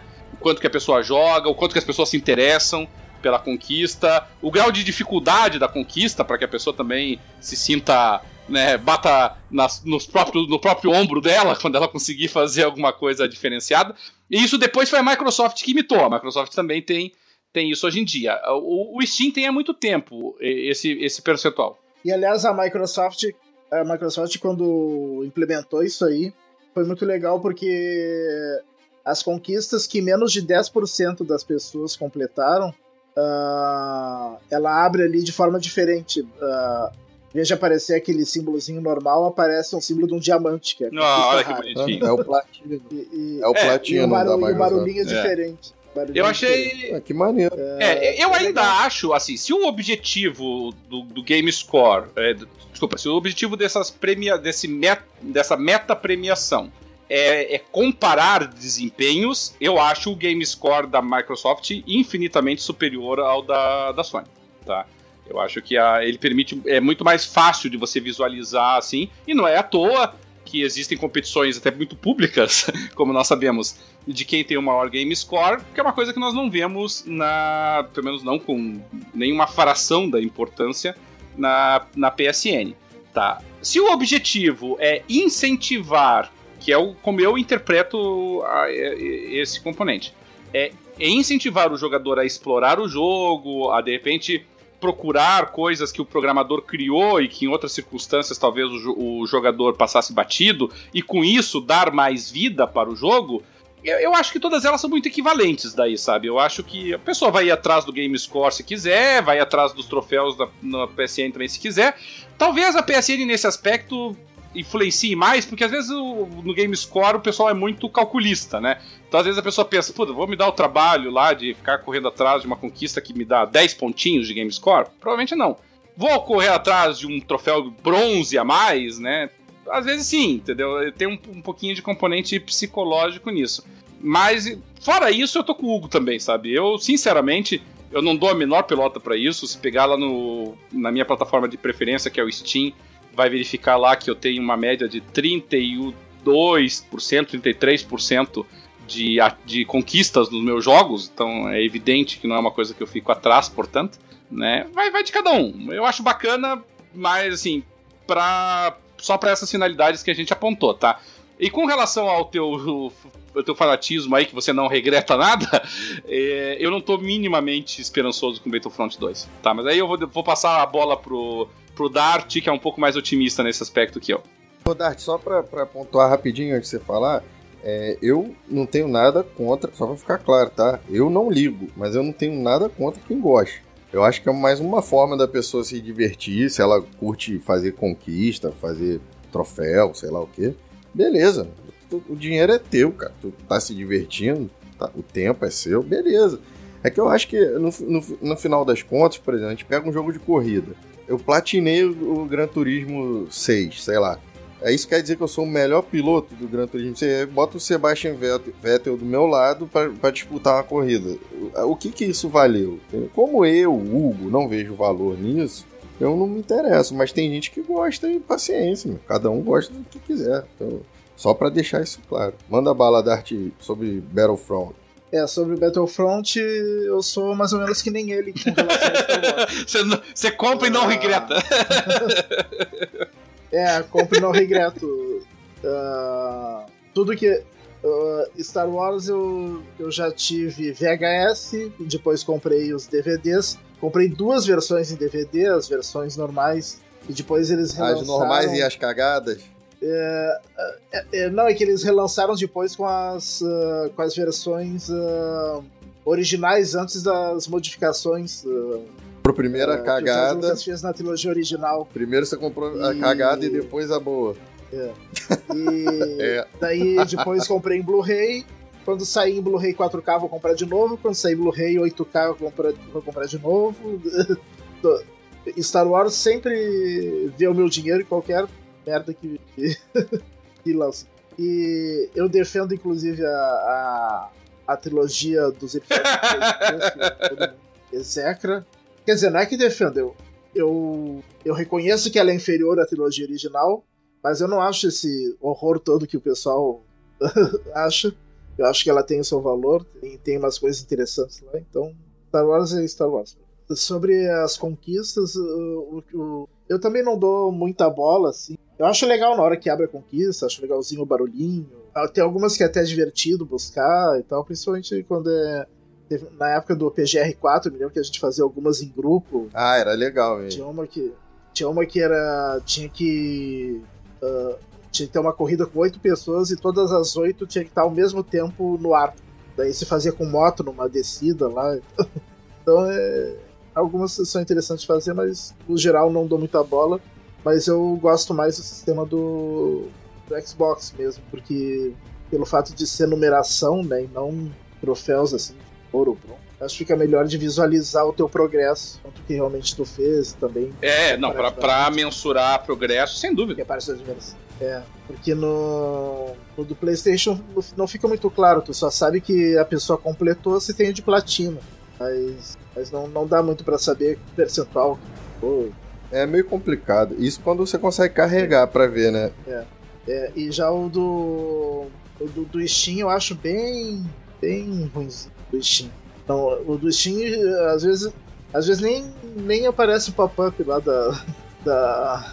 da conquista de tão apagado que é o sistema deles. E depois é que eu vou ver que teve. que, que eu fiz não sei quantas conquistas do, do jogo. É que eu acho que se você Nem- desligar o Steam Overlay, não É aparece. que o, o- o Steam, é, É. como é que eu vou dizer assim? O, o Steam, ele, ele adotou isso, a impressão que eu tenho do Steam é que ele, ele adotou isso de forma muito tímida no começo, porque ele não sabia, ou não, ou não tinha confiança ainda, se as empresas iriam, iriam embarcar nessa. Porque, diferentemente da Sony e da Microsoft, que podem impor eh, que o jogo tenha esse componente, os jogos de PC não têm isso, né? E aí eu acho que o Steam ficou pensando, tá, eu coloco esse troço aqui, e aí, sei lá, 5% das empresas vão adotar esse troço e eu vou ficar que nem um babaca aqui com esse negócio que não tem valor nenhum, porque a maioria dos jogos não possui esse elemento. Mas é, Ei, na verdade o pessoal adotou bastante. adotou muito, é o que eu ia dizer, adotou muito. Adotou tanto que um dos critérios de busca, e o Steam ele é meio mesquinho nos critérios de busca, eu acho que ele até poderia melhorar bastante nos, nos, nos filtros dele, mas um dos filtros que ele tem é exatamente esse: é se o jogo tem conquistas. Entendeu? De tão importante que isso acabou se tornando. E, e são raríssimos os jogos atualmente lançados pro Steam que não tem. São assim, ou é jogo muito, muito, muito, muito indie, entendeu? Que, que daí a pessoa às vezes se embanana nesse código aí, acaba tendo um pouquinho de dor de cabeça e prefere não usar. É, ou são jogos que são de outras empresas que as conquistas eles preferem ficar no sistema deles, né? A Ubisoft tem muito disso. A Ubisoft, você não, ela não coloca conquistas no Steam porque ela tem as conquistas no Ubiplay e ela quer que você libere as conquistas lá no Ubiplay e não no Steam. Mas, mas as empresas em geral colocaram todas e, e eu, acho legal do Steam, sabe? Da, da- o- é que o Steam ele tem a diferença do, do PlayStation da Microsoft porque ele não atribui nenhum valor à conquista, assim, sabe? Ele não, não, não coloca pontuação que nem a, a Microsoft e ele também não escalona as conquistas por ouro, prata, bronze. Entendeu? Liberou conquista, liberou conquista. Ele só te avisa ali, sabe? Tem ali o iconezinho bonitinho. Eu até acho que os iconezinhos dos achievements do Steam são bem mais bonitinhos que o do até do Xbox. Mas. Mas é só isso. Talvez por conta disso a, as pessoas não se empolguem tanto com ele, assim. Mas uh, falando do, da, daquela, daquela nova. Daquela nova funcionalidade. Uh, aquela nova funcionalidade que mostra a raridade da conquista. Uma coisa que eu achei bem interessante, um dado. A maioria dos jogos tem uma conquista que abre quando tu termina o jogo, termina a história principal do jogo, né? Uh, tem alguns que não tem essa conquista, mas a maioria tem.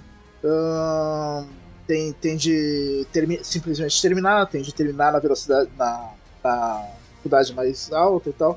No, de terminar no normal, assim, dificuldade normal. Uh, uh, mesmo no Easy, uh, tem percentual muito pouco. Pessoas Mas sabe que isso não me escandaliza? Mas sabe que não me a escandaliza do, isso, Dart? A, a, maioria dos jogos, assim, olha, é. uns 20%. Mas sabe que isso não me escandaliza, Dart? Sabe o que, que me escandaliza mais do que isso? É exatamente o oposto. É os jogos em que você tem uma conquista que é do tipo termine o tutorial, sabe? Clique start. E coisa parecida com essa, entendeu? Aí eu vou olhar o percentual, e o percentual tá assim, 82, 83. Aí eu fico pensando, mas não é possível. Uma em cada quatro, uma em cada cinco pessoas que tem esse jogo compraram ele e, e não terminaram nem sequer a fase tutorial. sabe? É uma coisa inacreditável. Sabe o que, que eu acho que é a explicação para isso? Acho que o que explica isso são as promoções e jogos dados no, no Games with Gold ou na. Mas mesmo assim, a pessoa se deu o trabalho de baixar o jogo e não apertou nem start. Às vezes a pessoa nem baixou, às vezes a pessoa só adicionou a biblioteca dela. Mas, ah, mas daí será que computaria? Já conta ali. É. que ela Pô, pode ser, jogo, pode ser né? que isso seja uma, uma influência, mas eu acho muito esquisito, sabe? Eu olho assim, um monte de conquistas realmente simplórias, assim, sabe? Tipo, é, pule pela primeira vez com seu personagem, você tá lá, 60%. Como? É. Capaz de jurar que eu já ganhei uma conquista por recarregar uma arma ou alguma coisa do tipo, assim. Sim, o, o jogo dos Simpsons era apertar Alfred, Start. Alfred. Você ganhava uma conquista. Ah, porra, eu falei, ah. É, no, no, Explosion Man é que tem algumas conquistas assim que, que eles fazem de gozação mesmo, né? O Explosion Man. Tem umas que são bacanas, tipo assim, você. É, como o Dart falou do PGR, do PGR 4, né, que tinha de dar um wheelie com a moto ou decolar com o carro tantos segundos. Mas assim, eu, para mim, se isso fosse dentro de um painel do jogo, para mim seria mais interessante do que ser um, um índice geral, uma, sabe? É porque é meta, né? É, é, é meta jogo. Eu podia ganhar um outro carro, sei lá, alguma coisa assim. Eu não, eu não gosto dessa história de um, de um lugar separado para ver conquista. Ah, sei lá, acho meio. Eu não curto a ideia. Eu, eu, eu, fui ver a minha aqui no, no Steam. É o XP do Steam ou não tem nada a ver? Não tem nada a ver, né? Não, é o percentual de. percentual de, de achievements. É uma específica que tem daí. Ah, eu não faço ideia de onde é. Pra você ver, isso, essas estatísticas. é tão importante! Tão importante, tão fácil de entender no Steam, por exemplo, que você tem o seu level no Steam, que eu não sei o que, que é. Você tem um, um, uma insígnia lá com seu número de anos no sistema tem XP uhum. e eu, não, eu só sei que eu tô há 13 anos no, no Steam, aí eu sei. Que, é, que aparece. É, tá aqui, 13 anos, verdade, tá na minha frente aqui. Aparece é que você não habilitou a. Você não habilitou a. O, a showcase que eles chamam de percentual de achievements. Hum. Aí você tem que editar o teu perfil dele. Vou procurar saber. Vai, eu, bom, não vai mudar é. nada, né? Mas vamos, vamos lá, vou usar. É, pro, pro jogador, para quem mexe no Steam, então só para explicar o que o, o, o, Hugo falou aí, o Steam tem os achievements, que são essas conquistas, é, que são liberadas nos jogos. O Steam tem um outro negocinho que se chama. É, que daí estão muito imbricados, que se chama. É, que são as cartas do Steam, a, os distintivos, as badges e, e o nível, tá? Para você conquistar distintivos, você tem que trocar um número X de cartas que o jogo te dá, que é uma coisa legal, as cartas são é, arte do jogo. Então você tá jogando o jogo, o, o jogo libera algumas cartas para você. São cartazinhas que são basicamente arte é, original, aspas, do jogo.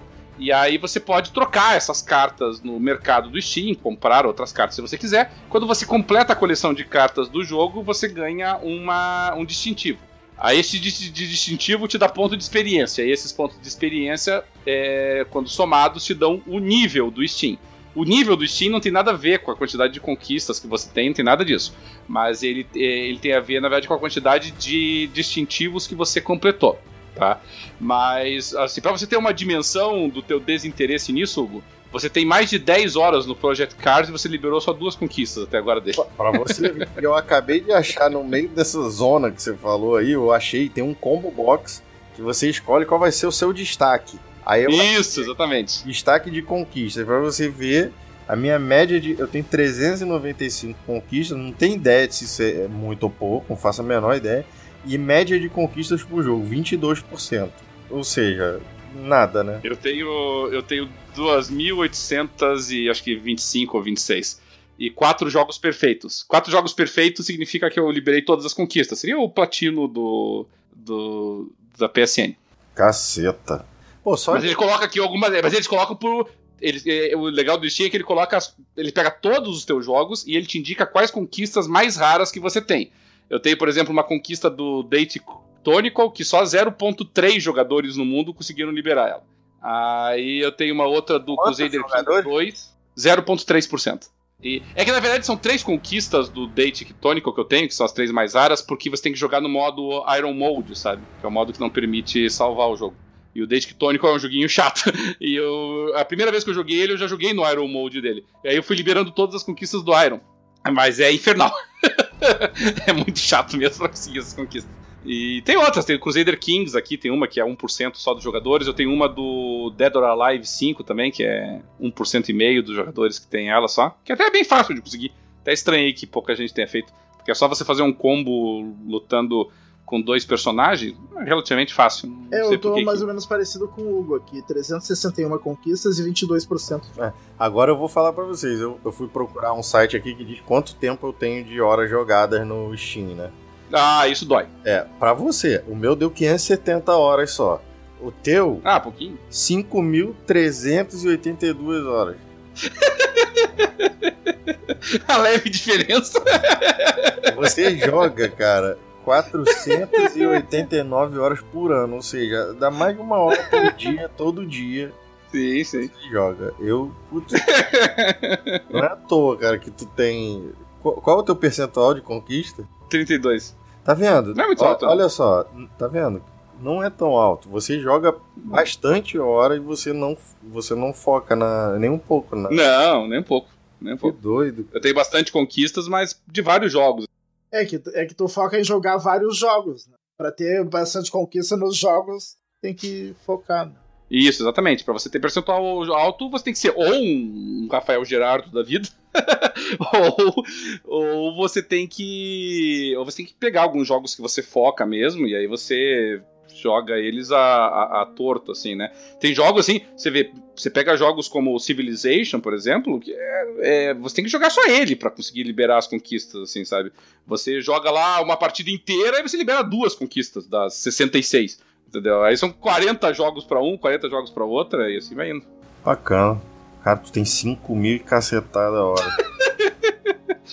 Isso é só do PC, né? Fora os consoles. Essas minhas 570 aqui, metade é de Bioshock, com certeza. Com certeza. Somar todos os Bioshock, mas tá valendo. É, o, meu, o meu, o meu maior, acho que solitário. Eu, eu não sei, é, eu tenho que dar uma checada aqui, mas com certeza vai ficar entre Skyrim, Crusader Kings e Europa Universalis. Todos eles eu devo estar girando em 200 horas cada um. Bom, galera, a gente vai ficando por aqui então, deixando nosso abraço para quem nos deixou mais cedo hoje também, nosso querido Fábio Porto, nosso querido Ricardo Saci. Como nós dissemos, esperamos muito a contribuição de todos vocês aí. Gostamos de receber seus e-mails, suas sugestões, suas críticas, seus comentários. Fazemos questão de trazê-las aqui para o ar. Também adoramos receber aí o feedback de vocês lá no PXB, onde costumamos é, carregar o nosso programa. Também na nossa página do jogandopapo.com.br. Você pode deixar nosso comentário lá na página. Pode também participar, nos seguir, acompanhar tanto no Twitter quanto na nossa página do Facebook do Jogando Papo, onde nós não só compartilhamos as notícias mais importantes aí de cada dia no cenário dos jogos, como também utilizamos boa parte dessas notícias no nosso programa aqui. O pessoal que quiser comentar e participar em qualquer um desses canais aí, é mais do que bem-vindo. Nós adoramos toda a interação com vocês, viu, galera? O Jogando Papo vai ficando por aqui. Um abração a todos e até mais.